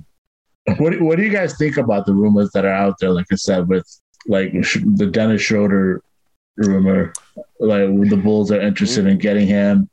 It was rumored that it was like TBJ and a and a second round pick. Now, I don't know when that second round pick would be because the Bulls don't have a second round pick till like 2000 right, like 50 or something like that. I don't know. So whatever, like second round pick is a second round, but whatever. Like we can we can buy more second round picks in the future if we want to. Um, yeah. Cash considerations. Uh, shout out to cash con- considerations. But but yeah, so like, what do you think about that trade? Because I think that trade. So initially, I was like, I don't know about this trade because you know, like you know, Schroeder's had issues in the locker room. He's had issues as far as um, on court as well. Um, off court, he, on court, like off court, like he's had has been not only locker room, but he's been problematic. He's mm. what he's the things he's done, but obviously, um, it would be for half a season. Like I don't think they would extend him just because of like of other people they have to pay and Zach's max and other things that they'll probably have to do with the roster. But like I said, you get him for half a season. He is a strong defensive player. He's played under Billy, where he probably had his he arguably had his best, and not even arguably arguably he flat out had his best season under Billy. Um, he gives you that. Now he's not a shooter, but he gives you that rim pressure. Um, mm. The guy that can you know uh, that that can attack the basket. Uh, so what, what do you think about him getting him and then maybe I guess maybe you probably make that move to get a four after the, the fact with Coby? Uh, I, I felt that if they do that move, uh, that immediately signals the end of like Coby White. Okay. Uh, I think that's the end of him, and also I think it's a move to make another move. Like I don't think that's your big move. Right. Right. Get Schroeder, you're doing something else. Um. So yeah, like because there won't be room for a guy like Coby White. You know what I mean? You like you have a, another guy on your team who's a scorer, who who's a you know solid shooter, who could fill it up quick. You know what I mean? And it's a solid point guard. Like you said, he had his best years pretty much under um, Billy Donovan, and yeah, that plays a role in it as well. And and then you know he doesn't cost you anything. You know, it's basically like a one year deal anyway. Yeah, so TBJ you nothing. Bulls aren't bringing TBJ back next season anyway. Yeah, Troy Brown. Yeah. No, and no disrespect to Troy Brown, but like he, he's he's no, not going to be back. Right, yeah. He's gone. And the second rounder, like I said, is whatever. Um, no, that's Dub's boy anyway. He look that's that's Dub.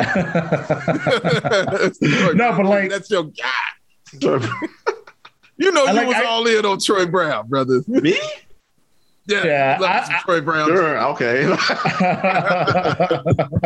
He's I old, I- y'all. He's old. I'm not anymore. I, I, I Not guess I, anymore.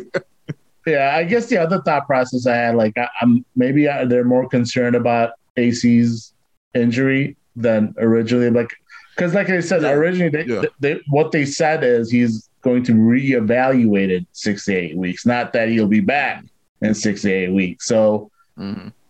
Who knows? Like when they get to that point, to say, well, we now we have to see, okay, okay, great, now he's going to miss first round of the playoffs. What if that happens? Yeah, like You know what, You know- Caruso? Like, I didn't worry about that because he actually tried. He actually played with that injury. you know what I'm saying? Like, it true, it was- true, didn't want to come. He's tough. I'm just saying. Bottom line, he's a he's a very tough individual. true, So- true. I think he'll be he'll be okay. That's just how I look at it. That's just the only time I'm using hope for this team is when it comes to injuries. You know what I'm saying? Like that's the only time I kind of use hope.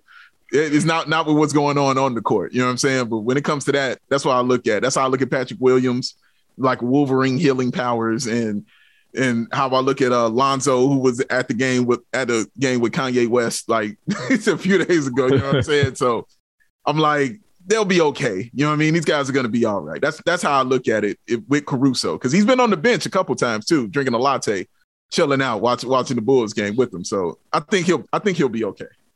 Hopefully, yeah. I'm, I'm hoping like Hopefully, hopefully. that'd be devastating. Like if you don't have Oh, A- I agree. AC for like the first round or something like that. Like obviously that's me being like the worst case scenario, and I don't necessarily think that's why they're trying to trade for Schroeder. But I was thinking maybe that's one of the reasons that it could I- potentially. But like it's more than likely it is that we're going to try to flip another move Yeah. because we have, you know, the abundance of guards. So then you make so if you get him, then you can use like uh, Coby and the Portland pick. Here- here's one thing I I, I want to say real quick. Um, Jerami Grant, you know, has consistently been mentioned in in these trades, Right, And right. probably the only person that you can reliably say the Bulls tried to get or trying to get. You know what I'm saying? Right. Um, I put him out of my brain until I was talking to my friend Dre from According to Sources, and Uh huh. he had he made me think of a great thing. Every single person we've seen AK or Mark Evans go after, they've gotten every Right. single one. The, the Well- only one they haven't gotten was Paul Millsap, Right. and he was the main one, and, and he still might end up here. You know Right. The, ru- Like, the rumor, yeah, rumor right. was a buyout if he gets bought out. Yeah. Right. So when when I thought about that, I was like, well, if they've gotten every single person that we know that they've truly gone after and they truly want it, including Billy Donovan, you know what I'm saying? Like Uh-huh. they just said, we getting this person. Why wouldn't it? Why would that change? You know what I'm saying? Like, why would that change in in this instance? So. I'm not gonna close the door on Jer- Jerami Grant just yet because of how I because of the track record of Arturas and uh, Mark Evans Un- when they're trying to get a player or a coach. Unless we don't know who they really want. Fair, but no, I'm saying that's the only one we could add validity to. Yeah, yeah, yeah. They were trying to get. Everybody else has been rumored, but we know they really tried to get Mhm. uh, Jerami Grant. They just weren't going to give up Patrick Williams because Detroit Right. said that they they wanted Patrick Williams. You know what I mean? Right. So that's the only yeah. reason I can go off of that because I know they tried uh, to get it. Everything else is is a speculation. You Yeah, know you're saying, right. In my opinion. Yeah, I think so. The thing I've been trying to like sift through with these trade rumors is like, like you said, just trying to find like a general connection. So, Sacramento with Harrison Barnes, Detroit with Jerami Grant, uh, the San Antonio rumor, rumor with Jakob Poeltl, Boston with Schroeder. Three of those teams suck. so they're definitely have been look. So if we're connecting these rumors, they're definitely looking at teams who are in position to sell approaching the trade deadline. I don't know what Boston's going to do because they've been playing better lately. So, but the Schroeder connection is that he played with Billy Donovan or played for Billy Donovan had like one of his better years. So I guess I. sort of get that one, but I, I just don't. It, feels too contingency based where you would have to shuffle stuff around, and I don't know. I feel like stuff like that always gets messy, and it's too much to do unless you Mm. feel like there's a deal that puts you over the top. That is the ultimate result of it. So if I'm looking at teams, and, and I think uh C already mentioned it with Kuzma, I'm looking at Washington right now as a prime target because Washington sucks. Uh Kuzma and Harrell fit different roles when you talk about Harrell as a guy that can rebound, brings energy off the bench, uh, very experienced. Kuzma, yeah, the the Wendell Orlando comparison, I get that too, but like I, I feel like with Kuzma, there's at least a chance for chemistry here because he's played with Lonzo, he's played with Caruso. So there's something that could be there. And I feel like he feels a need because he's a decent rebounder. He can play the three, four, a little streaky with his three point shot, and he can put the ball on the floor. But I feel like there's something that could benefit the Bulls there. And both of these guys are affordable too. Like they're not they're not the uh, salary of Harrison Barnes, where it's like, all right, you gotta send, you gotta get real creative, send all these different contracts, and then you gotta include Patrick Williams on top of it. And I feel like both of those guys are attainable. Like I, mean, it, it, depends on if Washington is going to go through and sell, but I feel like that Portland pick would be enough for either of those guys, and maybe it wouldn't even take the Portland pick for Harrell. I'm not sure, but I feel like that would be enough, and then you trade like a contract. I guess maybe Derrick Jones Jr. I don't know. Yeah, but I feel like he I love Derrick Jones. Right. Like his yeah. numbers don't, aren't impressive, but I just love Derrick Jones Jr. on the court. I just like looking at him. Yeah. no, for sure. yeah, for sure. Definitely a comfort like, for sure, man. Like he's definitely a spinner, but I like watching him play. Yeah. Uh, I, yeah. I, I, think Schroeder, I think that stuff, I think that stuff, I think, well, I think that's, that's obvious Billy probably saying it's my guy, you know, but that seems like, I think Dave was point, that seemed like two moves ahead kind of thing. Like, yeah he's that's, that's not the end game. He's the, either part of a three team trade or maybe they're throwing rumors out there to see what's being, you know, who's leaking what or what whatnot. But I don't know what that does for you.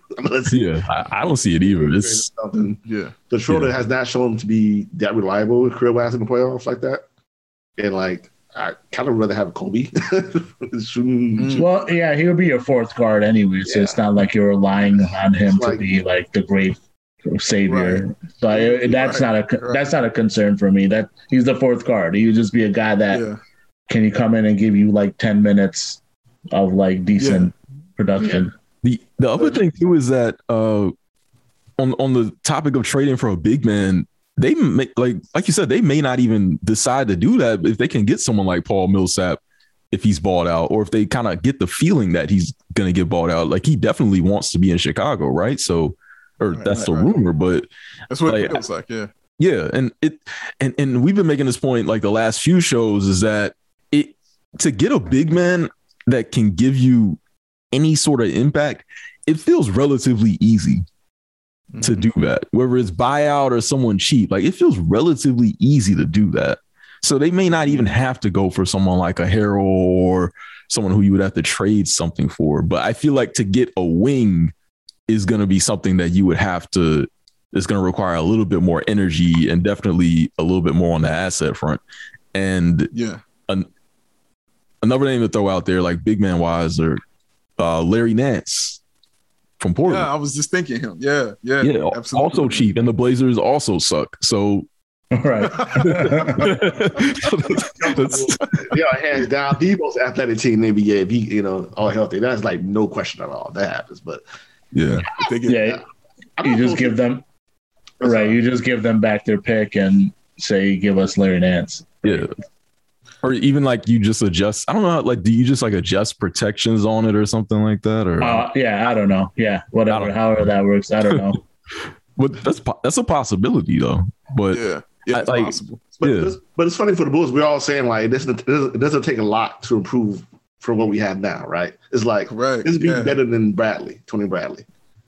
Yeah, and like I'm not a big Mills. I like, I like Millsap in the past. Right now, as I, when I saw him play, maybe, I wasn't impressed. I don't really want him, but he's better than I think he'd be better. Than, you know, I'm saying he would fit what we want, and who knows, maybe he'd be rejuvenated for you know for the short term. Uh, yeah, I just need him for five minutes. Right, that's what I'm saying. He hasn't paid a lot. Maybe it, come out. Maybe okay, I'll be the old Millsap fan. Yeah, just put the body on somebody. You know what I mean? That's it. Top ten yeah, game, man. prize you. You love right. it. You know just set a quick tone for us, and then you can sit down. That's we don't need a lot. We need, we need somebody better than Tony Bradley, who's a little athletic. Yeah, I mean he's he's up there in age, but I mean a year ago he, I mean he averaged nine and five and shot 48% from the field, 34% from three. Like if, if he gave me anything comparable to that, that was like that's fine. Like this is good. That's yeah. That's a W. Yeah. So that wasn't that long ago. So I mean I I'd be interested in Millsap. It just depends on like, you know, yeah. whether or not he's actually gonna get bought out, right? Yeah, that's a great right. point. Yeah, because he wants to go. Like he's made this clear. Like yeah, get me out of here. I don't, I don't want to be here anymore. So, and that's saying something for a team that's, you know, going for a championship, you know, or really was trying to get a championship. And I don't know what that says about his game either, because they they definitely need help in the front court. Yeah. And he couldn't get on the floor, you know, to play. But again, that probably speaks a lot to Lamarcus Aldridge and just how good he's been for them. And, you know, Blake Griffin is your other option. You're going to choose Blake Griffin over Paul Millsap in that scenario. So let me ask y'all this: uh, on the topic of the Nets, with these rumors out here that I mean, I, I'm not expecting James Harden to get dealt, but there's at least been like some conversations between Philly and Brooklyn. But if if any of the teams that are in the same space as us, like Milwaukee, Brooklyn, or Miami, if they start making moves, how influential is that on the Bulls to keep up with them? Mm-hmm. If they start keeping, making moves, I don't know who's keeping up. I could, I, well, or, I, like, their moves may influence you know, their decision making, right, or who they want. Maybe, yeah, I agree with that. Like, but um, but definitely, if, if a team, if you're asking like if a team drastically improved, like in Boston, like I, I, I have faith in Boston. I think you have two great players in the team, you're going to rise up at some point. And, I, and so Boston makes a move and get better you know, do the Bulls have to, you know, like match that? Is that what you're asking? Like, yeah, yeah, like if they if if Brooklyn, like I, I, guess with the Brooklyn Philly deal or whatever, like if it ended up being Ben Simmons for James Harden, all of a sudden that changes the game because yeah. James Harden is on Philly now, and then mm-hmm. Brooklyn gets. Well, I don't know. I don't even know how that impacts Brooklyn. I think that's a downgrade for Brooklyn, honestly. But if they get decent role players too, you never know. But either way, that that is a significant move. So I guess it just depends on if a team, if any of these teams make notable moves, is there a little bit more of a like nudge for AK to be like, all right, I, I need to get this done, or I need to go do this. Maybe so, especially if those moves are long term. If they're short term, like right, even as fans, we're like, should we just like wait this year out and see how you know Patrick Williams turn out. Maybe we have to do anything, right? We don't know. Mm-hmm. So, you know, if it's long term kind of thing, you know, we'll fill it with those trades, and maybe yeah, maybe you go okay. These are the top two play- players teams. We got to battle. We got to adjust for this. Um, I don't know if yeah, we don't know, man. I, I think definitely you have to you know see what your competition is doing and adjust, you know, accordingly. Um, but I think the Bulls are close to being a championship team, and I think they just may focus on their needs and not be so reactionary. I don't think AK and them, you know, so far has been reactionary, you know. Um, mm. But definitely, right, if your top two teams in the East get better somehow, yeah, you got to look at that. You got to be like, all right, how do we match up against them? If you want to win the championship, we got to go through Milwaukee, Philly, and and and um, Brooklyn and how do we do that? can we do that with the team we have? So definitely, you take you take that into consideration. I don't think they probably would as much as you think. I think the Bulls are close. They're not a championship team right now. I think they are close, but I don't think they're. I don't think they're going to be reactionary like that. Mm-hmm. I hear that. Um, I, I, agree with that. Like nothing they've shown me would say they would be re- reactionary and trying to follow instead of trying to lead. Like they feel like they're trying to lead it, you know, instead of just follow what everybody else is kind of doing. Uh, they're they're out in the forefront, you know, trying to get it done. Um, if they make those moves, uh, other teams, I'm sure they'll take a look at it and see. But I think they're more focused on what they're doing because what they're doing is working. And you know what I'm saying? I think that's the big thing about it. Like it's not like they have to make a move to make themselves the, a top two team in the East. They are a top two team in the East. Yeah, you know right, what I mean? Right. And so it's like, what move do I need to make? I need to make a move to make myself come out of the East and and I think that's what a mind state kind of is for them. It's championship because this is what AK has said. That's what we're focused on is winning it all. So whatever move they make will be gravitated towards that and not so much reactionary, trying to just keep up with a team that they might feel that they're better than.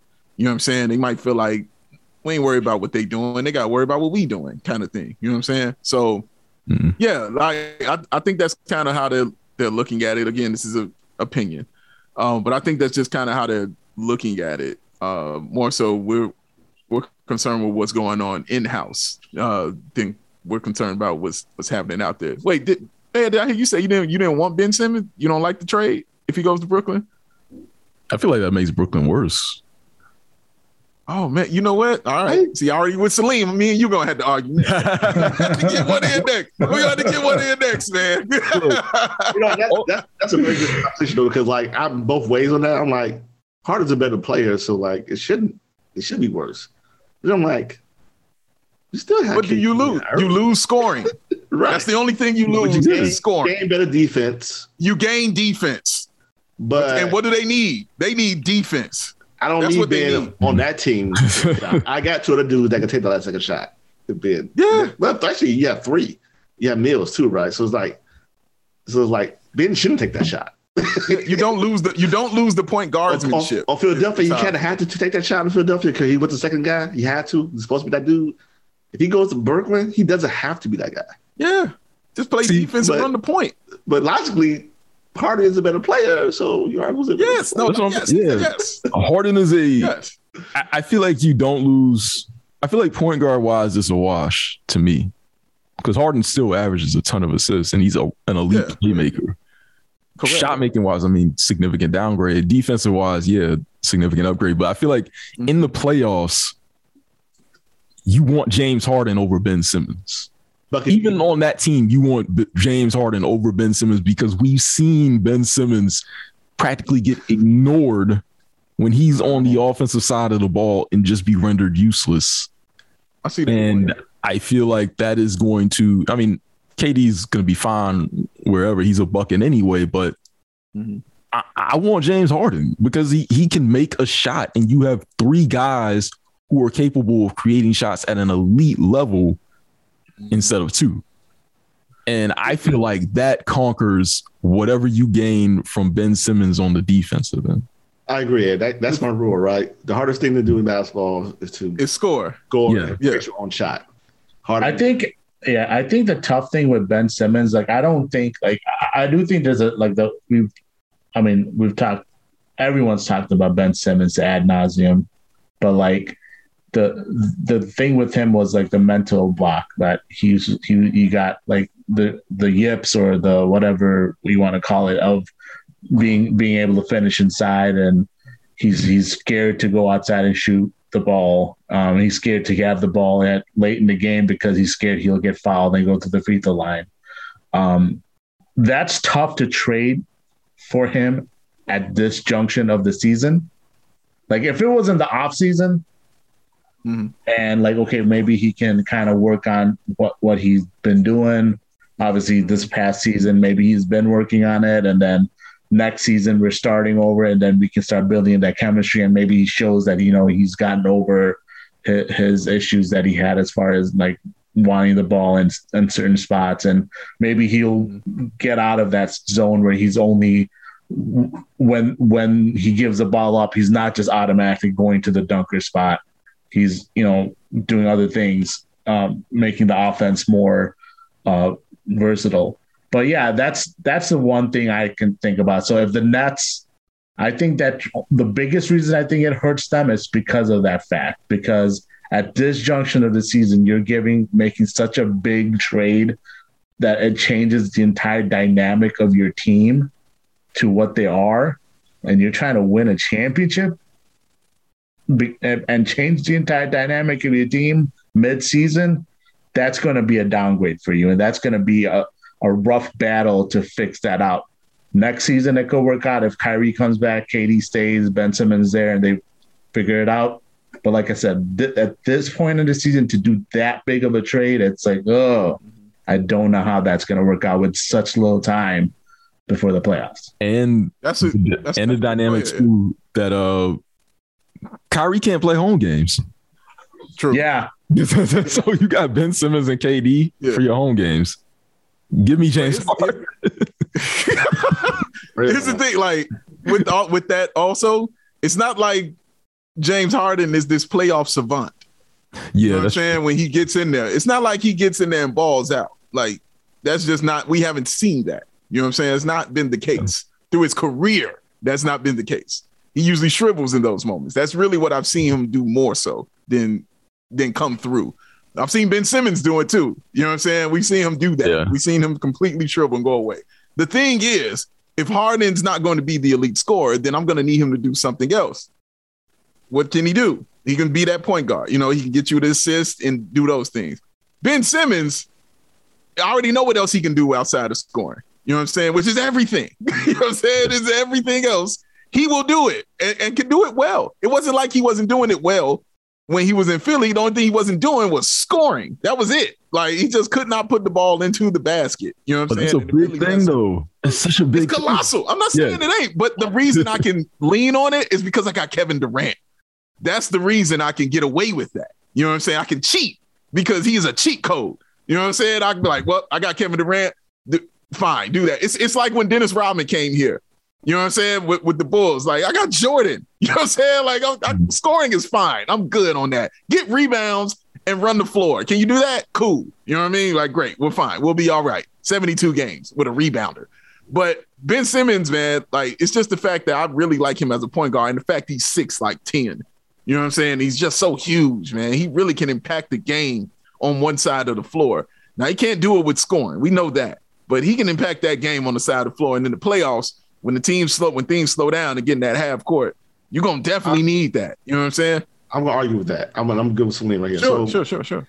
he doesn't give guys shots in the playoffs that often because he can't score.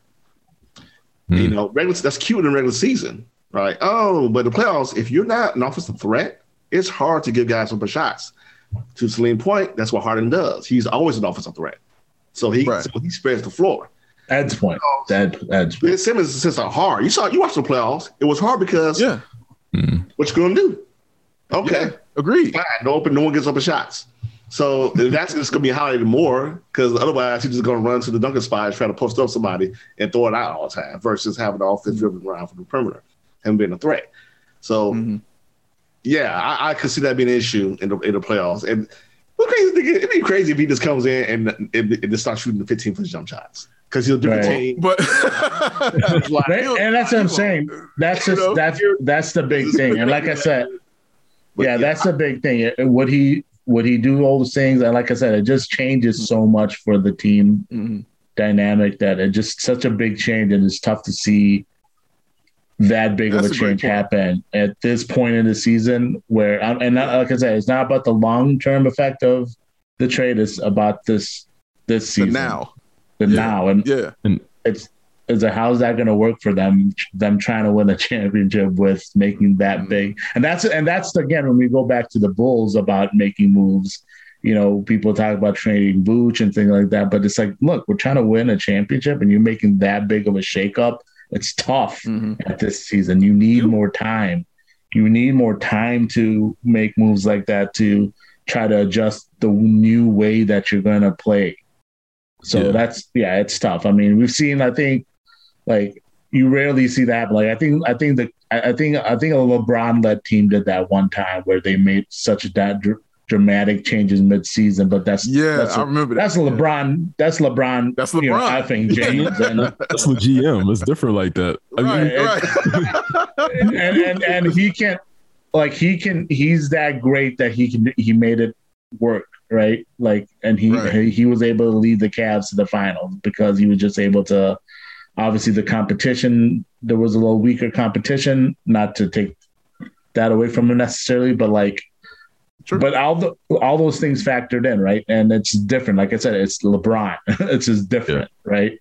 Um but it's like i said outside of that it's tough. It's tough to be Yeah. making such dramatic changes and then when you're trying to win a championship mid-season see, I'm for Bulls fans. All I know is this: if Mhm. there is, if we're in a series with Brooklyn and there is a game seven in Brooklyn or game seven in Chicago, I'm feeling good seeing Ben Simmons walk out on that court and not James Harden. Right.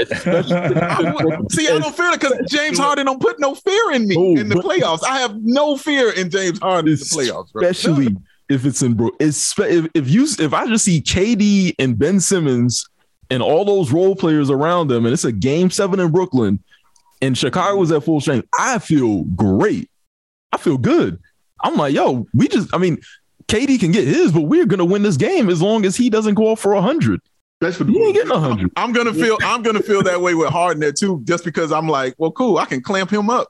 Period. Like he, I'm not worried about James. I think that's the thing. I'm just I don't I don't have that fear of James Harden in the playoffs. Like, oh man, James Harden is there. Oh snap. You know, No. go crazy. But but being a about him He can have those games though. He can have those games. Like he, I, no, Not, no. against, like- not against the Bulls in game seven. I ain't worried No, no, about yeah, you're when, right. When has James Harden in game seven been a thing? You know Because- what I'm saying? When is that a thing? Oh, wait, wait. So, all right. So, I, I agree with you that like James Harden and Ben Simmons don't really have that many highs in terms of playoff performances, but in terms of like capability, I get that. I, I- hear, I- I hear that. yeah, yeah. I don't think Ben Simmons has any capability to have a really, really good game.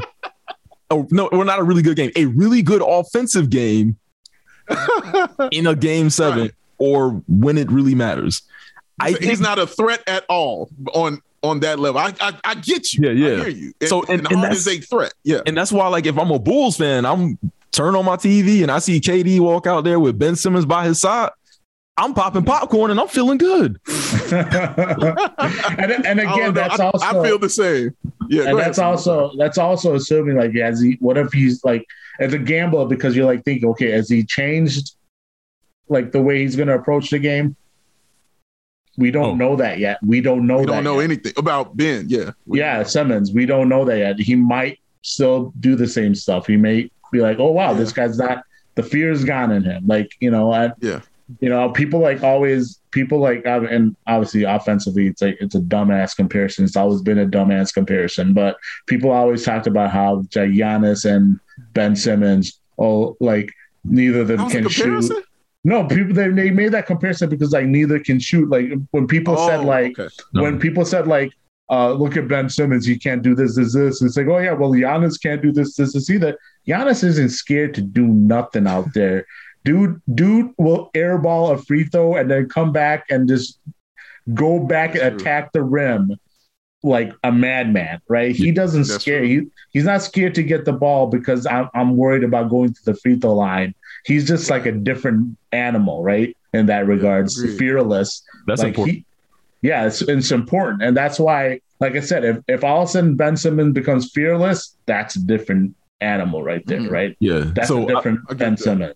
Outside We with you, know though. outside with you, Day. If Ben Simmons comes back and he is willing to take jumpers, even if he's missing them, Yeah. if he's willing to take jumpers, I I think then that would definitely make me reconsider. Like if he's willing to take like a mid range shot, but all I know is he has been, I think at least in terms of shooting a ball, he is the same player now as he was in high school. He does not yeah. shoot yeah. that shot. Yeah. He doesn't. He just No. doesn't want to shoot. No, It doesn't matter who's guarding him. not a thing. Yeah, you're right. It's it's not a thing at all. Yeah. And I think, like I said, my thing is only I, I have no fear in either one of them when Yeah. the playoffs come in, in Yeah. the game seven. Like I don't have any kind of fear in either. But you're right. If obviously Harden is the bigger threat because he's the one that's shown you at some point in time throughout his career he can actually score. You know what I'm saying? Like so, I get that point for sure. I'll say I'll say this too though. Like when you consider Harden, so when Harden was the second best player on that Rockets team, obviously the the Rockets were able to almost beat a really great Warriors team with KD and, and Yeah. stuff. And Yeah, cool. I think the only reason they lost is because they lost CP3 uh, a game. They didn't have him for game six and seven. They have CP3 for game six and seven. I think they beat that Warriors team.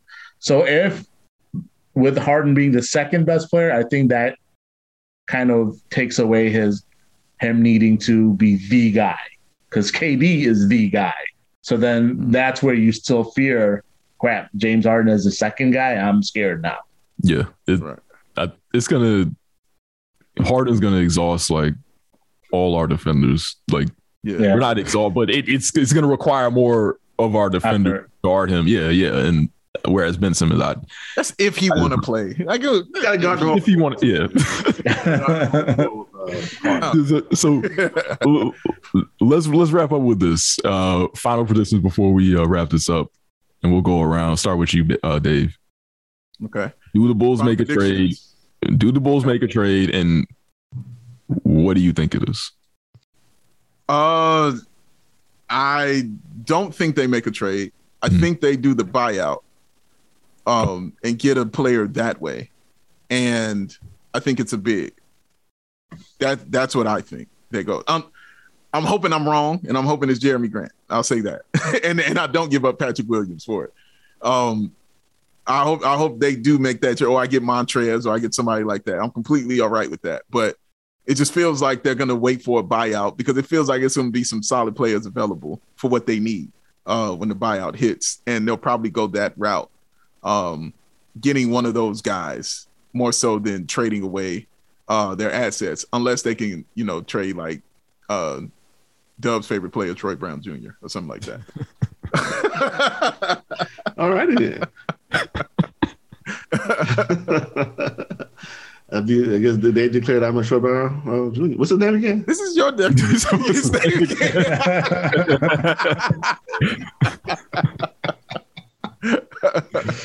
but yeah, that's my prediction though. I think yeah, the buyout and picking up a, a big man, a veteran big man is is my thing. Okay.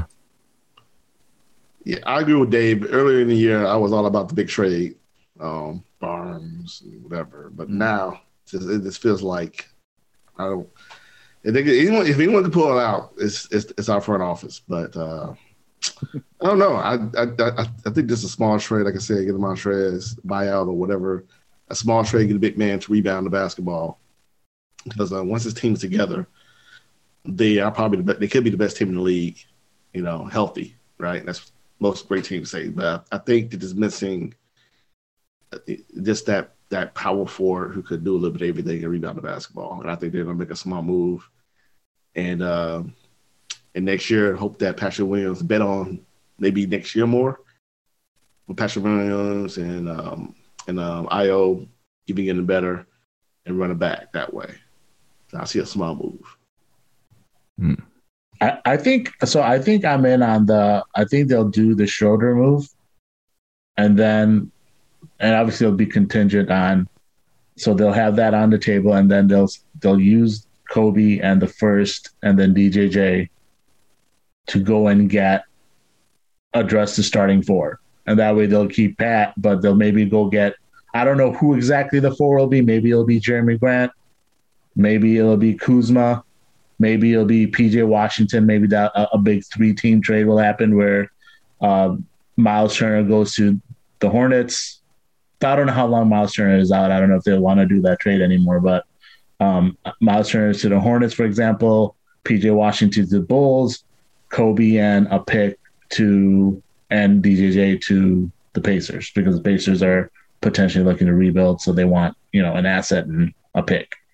So like something like that, like or like I said, I don't know who that four will be. Maybe like I said, maybe it'll be Jarian Kuz or PJ Washington. But like that Schroder will be the first move, and then the second move will be addressing the four. That's my prediction. I think that's what's going to happen. I'm gonna say they make one move.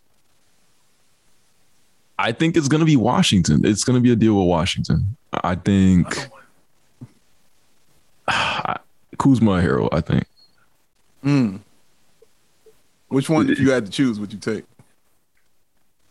Uh, maybe Harrell, Okay. but I don't know. I don't know. maybe cool. I, I don't know. I think they're both good fits, but I feel like Harrell brings that edge that this team kind of needs off the bench in a big and can get those rebounds. And I feel like Kuzma gives them like a three, four who can uh can help the spacing out when you really need it. Because I think if you go out in the playoffs with Javonte Green as your power forward, teams are going to start ignoring him because he can't shoot. Mm. So, Mhm. uh, and we saw it. I, I still won't forget the Knicks games when, and I, I think Stefano posted like a screenshot of it where they he was like on one side of the court and his man was like guarding somebody else like far, away. so I, I, think that can get exposed in the playoffs because again he can't shoot. So I think the deal with Washington, and then I think they bring a big man through buyouts. Uh, I don't I don't know. Like is Tristan Thompson is he even a buyout candidate? I don't know, but I mean I feel like yeah, we haven't heard much about like them even wanting to move on from him or him wanting out. Like, to, I know they've made, I know they've said they made like guys available. Like they've made, I think, like Richaun Holmes that, that we had mentioned earlier. I think they made him available. I think they made Harrison Barnes available. Hmm. Um, I, and there were another team that, yeah, I, I think they, I think, well, they used to be a team for Ben Simmons, but I think uh, the Kings just got annoyed with Daryl Morey because Daryl Morey's been all in on James Harden. So yeah, yeah, yeah, yeah, yeah. yeah. So yeah, I'm I'm rolling with that. I think they make one move. I lean towards Washington, but I can see them making a move for someone who's kind of like mid level, around that mid level salary, so it'd be easier to match up, and maybe that Portland pick is used uh, to get somebody. So I'll roll with that. Okay, or maybe we can get three time All NBA Jakob Poeltl and then we'll really be on something. Yeah. hey, Jakob Poeltl is good. Hey, man, listen. Take Bull, if Bulls get Jakob Poeltl, I'll take him. Be, yeah. You copping the very happy. You copping the uh, Jakob oh, yeah. jersey? Oh Jakob man, what? As soon as it hit, are you kidding me? I'm getting as soon as it go down. I still got to get my Ayo jersey. Oh yeah, I, I definitely think my Ayo jersey. Yeah, I can feel. It. I got I got my Caruso jersey. I just haven't received it yet. Like it's uh, someone's holding it for me because I they they did like a bulk purchase thing. Um, and it's like a really it's a nice jersey. I got the black one. And let me find out you got the connects like that, Salim. What's up, man? Yeah, it's well, it's just one it's just one of those it's just one of those websites, right? Like you go to like it's like a hit or miss, but like they've used that site yeah. before and it's actually mm-hmm. good. Like, you know, they make good replicas, like like the really good, nice, like authentic replica jerseys. Yeah. Um. Yeah. Eh, so you don't have to pay full price. You don't have to pay like one hundred and twenty dollars. yeah. So I got so, my Kendall Gill Illinois throwback. I understand. Right. Exactly. Exactly. so I, I'm I, I should be getting that at some point. So I got my Caruso, um, and then I'm gonna get my Ayo next. This is the like I said, this is funny. We're talking about getting jerseys. This is the first time in a long time I've started buying Bulls players jerseys again. I, I, I, ain't gonna lie, I did buy like a Lauri Markkanen like jersey shirt, and I was really excited about it. And now when I see it, I'm just like, man, I don't know what else. just get depressed. Yeah, I have, I have, a, I have a lot. Like I have the jersey shirts. I, don't, I, but yeah. I don't, I don't talk about. That's not really counting as like actual. it's not an actual jersey jersey, right? It's like you're not. Are they being, are they being used as rags or something like cleaning washroom? Right. I, I think. the, the last the last one I bought was uh or I got as a gift actually uh was the D Wade Bulls jersey. Oh yes, sir. Oh yeah, wear that whenever you go on, on the show with me. And Play Wade. Yeah. Put that jersey on. Yeah, I, I, I, love the way it's it's black too. I love it. Looks good. Oh, oh, please put that on. So please, just and, for me, do that. So I do have a, a Wendell Carter Jr. jersey. That was the only one I bought. Mm. It's a Wendell because 34 is my favorite number in basketball, and and it was like 30 bucks. It was on super sale. And I was like, oh, yeah, I'll get that. Yeah. I got, yeah, my, my last jersey was a Jimmy jersey. I bought Bulls jersey. Last I year? that. Last year? No. no, no I'm saying like you bought you you had to replace it again. Like you got a brand new one, new replica Jimmy uh, Bulls jersey. No, no, I've only worn it a couple of times. It's it's like it's a white one too. It's like a really nice Ooh. like white jersey. So like I, I try not to wear it too much because I get scared I'm gonna like stain it. Uh, but I have it. I have it. Uh, I have it. It's it's nice. I like it. it. It was like it was super cheap too. I was like, man, because I went, I went, I didn't even go shopping for a jersey or anything. Like I wasn't looking to buy like a jersey or like a, any sports gear in general. I was look, I was going along looking for a new jacket, like because my my one of my old jackets was just getting like worn out. I was like, I need a new winter jacket. So I went to like Burlington, and uh, it was like there for like 15 bucks. Like, what the hell? You guys, you guys don't know what you have here, man. I'm gonna, I'm gonna take this from you guys. I, am gonna take this off your hands, Burlington. Hey guys, I, I got to read something to you. Just got sent to me uh, in a tweet from Cody Westerlund. Okay. says Patrick Patrick Williams has ramped up his conditioning. It's according to Billy Donovan. Billy Donovan says, I think there's a very strong possibility he returns by the end of the regular season. Mm. I've been saying it, man. I've been saying it. I have been saying that he's not going to be out for the rest of the season. And I Oh, I've definitely predicted, been saying it. Yeah. yeah, I predicted after the All Star game. So it'll be interesting to see exactly when. Yeah. That's what I said back. too. Yep. I was like, yep. I said the same thing, Slee. I was Yo, like, yeah, don't kinda- be surprised if this month he, you see him out there. Don't be like What? the whole team should be should be together like a week or two before the playoffs, right? It's like Yeah. Yeah. It should Right. like- He, this man is Wolverine, man. He like Yeah. the Yeah, quickest, man. the trying quickest healer. I'm trying to figure out what milk this guy is drinking. Like, fam.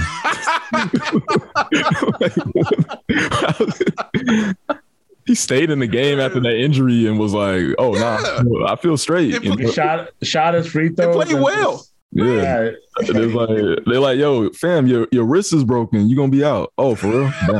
Oh. All right, cool. All right, well, I'm I'm going home. I'll catch y'all later. Right. So practice to practice tomorrow. Practice tomorrow, guys. Pat, Pat, right? All right. right. Pat has the Oh, mutant. Pat has the mutant X gene. I know it. Yes, he does. Yes, he does. I know it. He's he's his healer. He, that's his that's that's his mutant ability. Quick His healer. superpowers. Yeah, Yeah. I agree. I That- completely that's crazy. I can't man, I can't wait. I, that's you know, it's so sad to think about. Like we've talked, you know, so much about um young our young guys that have developed and we're seeing good play out of them. Pat would definitely have been one of those guys.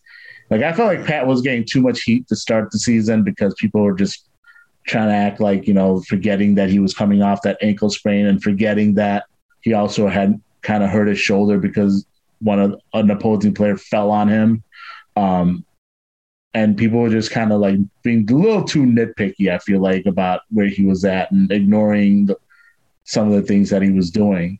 And I think by the time, like, around the same time where we saw Ayo click and we saw, hell, we've seen Tyler Cook go out there and do good things, you know? And you, you think about this, like, man, Pat would have been, you know, Can you imagine? around that same line where we're like, I can't believe we have all these young guys that are just making this team's ceiling Hmm. even higher now because we're just like we're not only a older like I've already talked about it. Like we're one- we're one of the ten youngest teams in the league, you know, and when, that's something people don't really realize because people think you know they think about Demar Vooch being over thirty, so of the Bulls are an old team. They're not, you know. And when you consider those young guys like that, and Pat would have been that, he would hundred percent. I have uh, like no doubt in my mind just seeing these other young guys come in and improve uh, as the season's gone on. Like Coby, we've seen development in Coby too.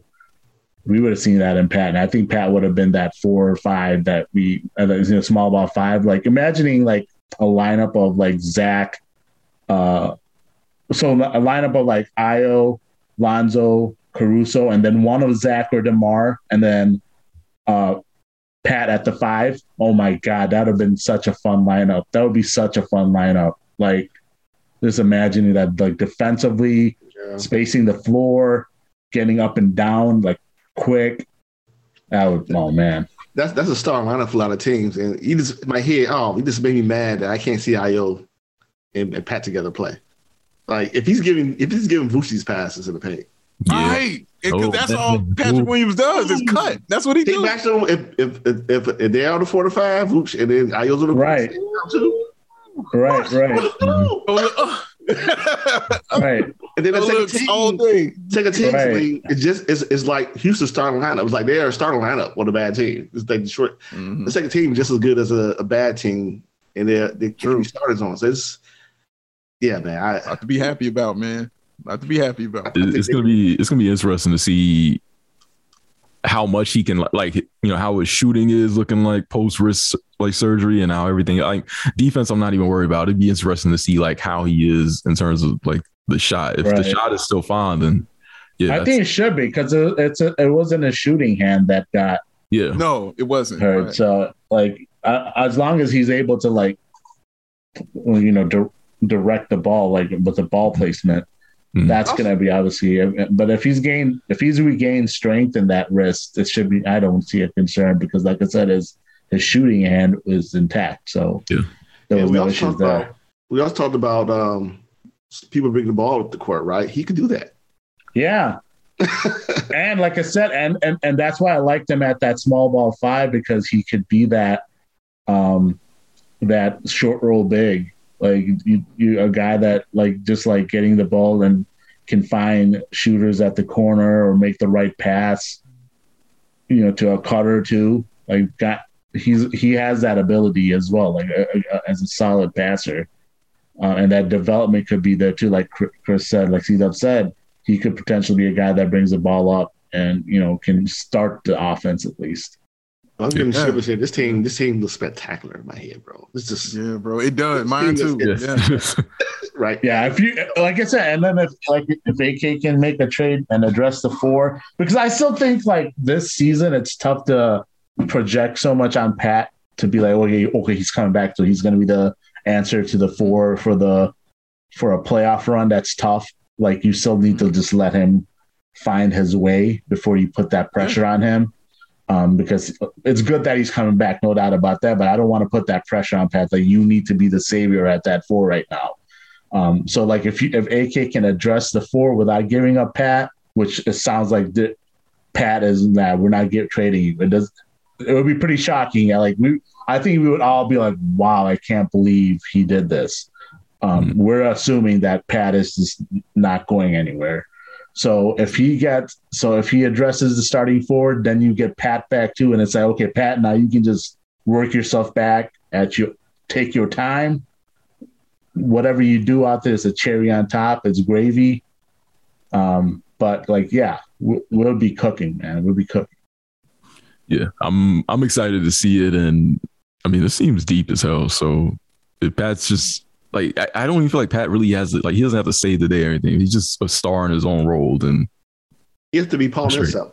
yeah, yeah, yeah, We're Yeah. already plus on that, you know. yeah, exactly. And big game tonight against Philly. So I'm about to see them take care of business in about 30. Oh, dang, yeah, time went by fast. About 30 minutes. We're about to see take care of business. Uh, no Zach, no Coby tonight or today. No Zach, or no Coby. So uh, should still be a good game. Uh, otherwise, big day seat up. Any final thoughts before we wrap up, man? Uh yes. Uh well first of all, you can follow us uh on social media at Ball Sports, uh at Ball Sports one, the number one for uh Chris. Uh check out our podcast, Ball and Ball on Bulls, on anywhere you find social media. I mean anywhere you find your podcast. Uh we're there. Spotify, Google Play, wherever. Uh we're there. So check out both those podcasts. And also, because Chris is so nice to model this uh lovely hoodie that he's wearing this will be available tomorrow starting on mondays this will be available to buy and purchase and to wear so ball hoodies coming at you in different colors we'll have some awesome limited edition ones also that will be dropping uh very soon as well so yeah be on the lookout for that starting tomorrow We'll be cop. I will be copping one of those. Yes. I assure Right you. right on Yeah, those things look good. I like the black and red one. Right? yes sir yes sir yeah we, we If got you some guys- stuff coming if you guys do like it would be really cool like even on a t-shirt if you guys do like the new logo that you have with the Mhm. ball and then like the last one with the with the like the chicago colors like the blue and that on a shirt too that'd be that'd be tight i would i'd We got- cop we got that some for ideas. sure Oh, look. I, i'll cop that for Let- let- let- sure Write that down real quick. New idea. Old, old idea. we got we I'm got just- some we got I, some ideas. I was just saying i was just trying to give you ideas i was just trying to No, say, it's I- good. No, I'm saying no, no, no. I'm saying we're here. Is what I'm Oh, saying. no, yeah, yeah. That's Oh, what I'm saying. So- I'm just saying, I, I, I cop that. I would cop that for sure, man. Like, Yeah, I, man. I, would, I will get that. That because that's like I love. lookout. stuff is coming.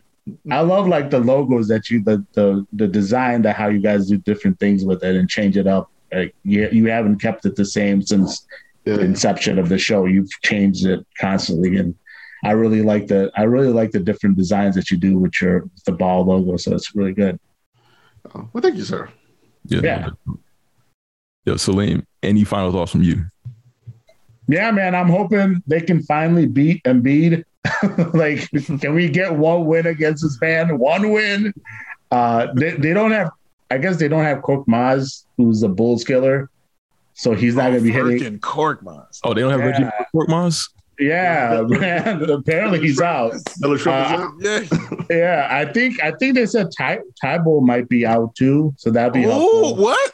Okay. Oh, my goodness. He said there were, he was questioning. I know it was either a game time decision or questionable. Okay, that's huge, man. Um, let me see here. I think so. Yeah, because He plays he defense. said, yeah, Thybulle questionable for Sunday's game.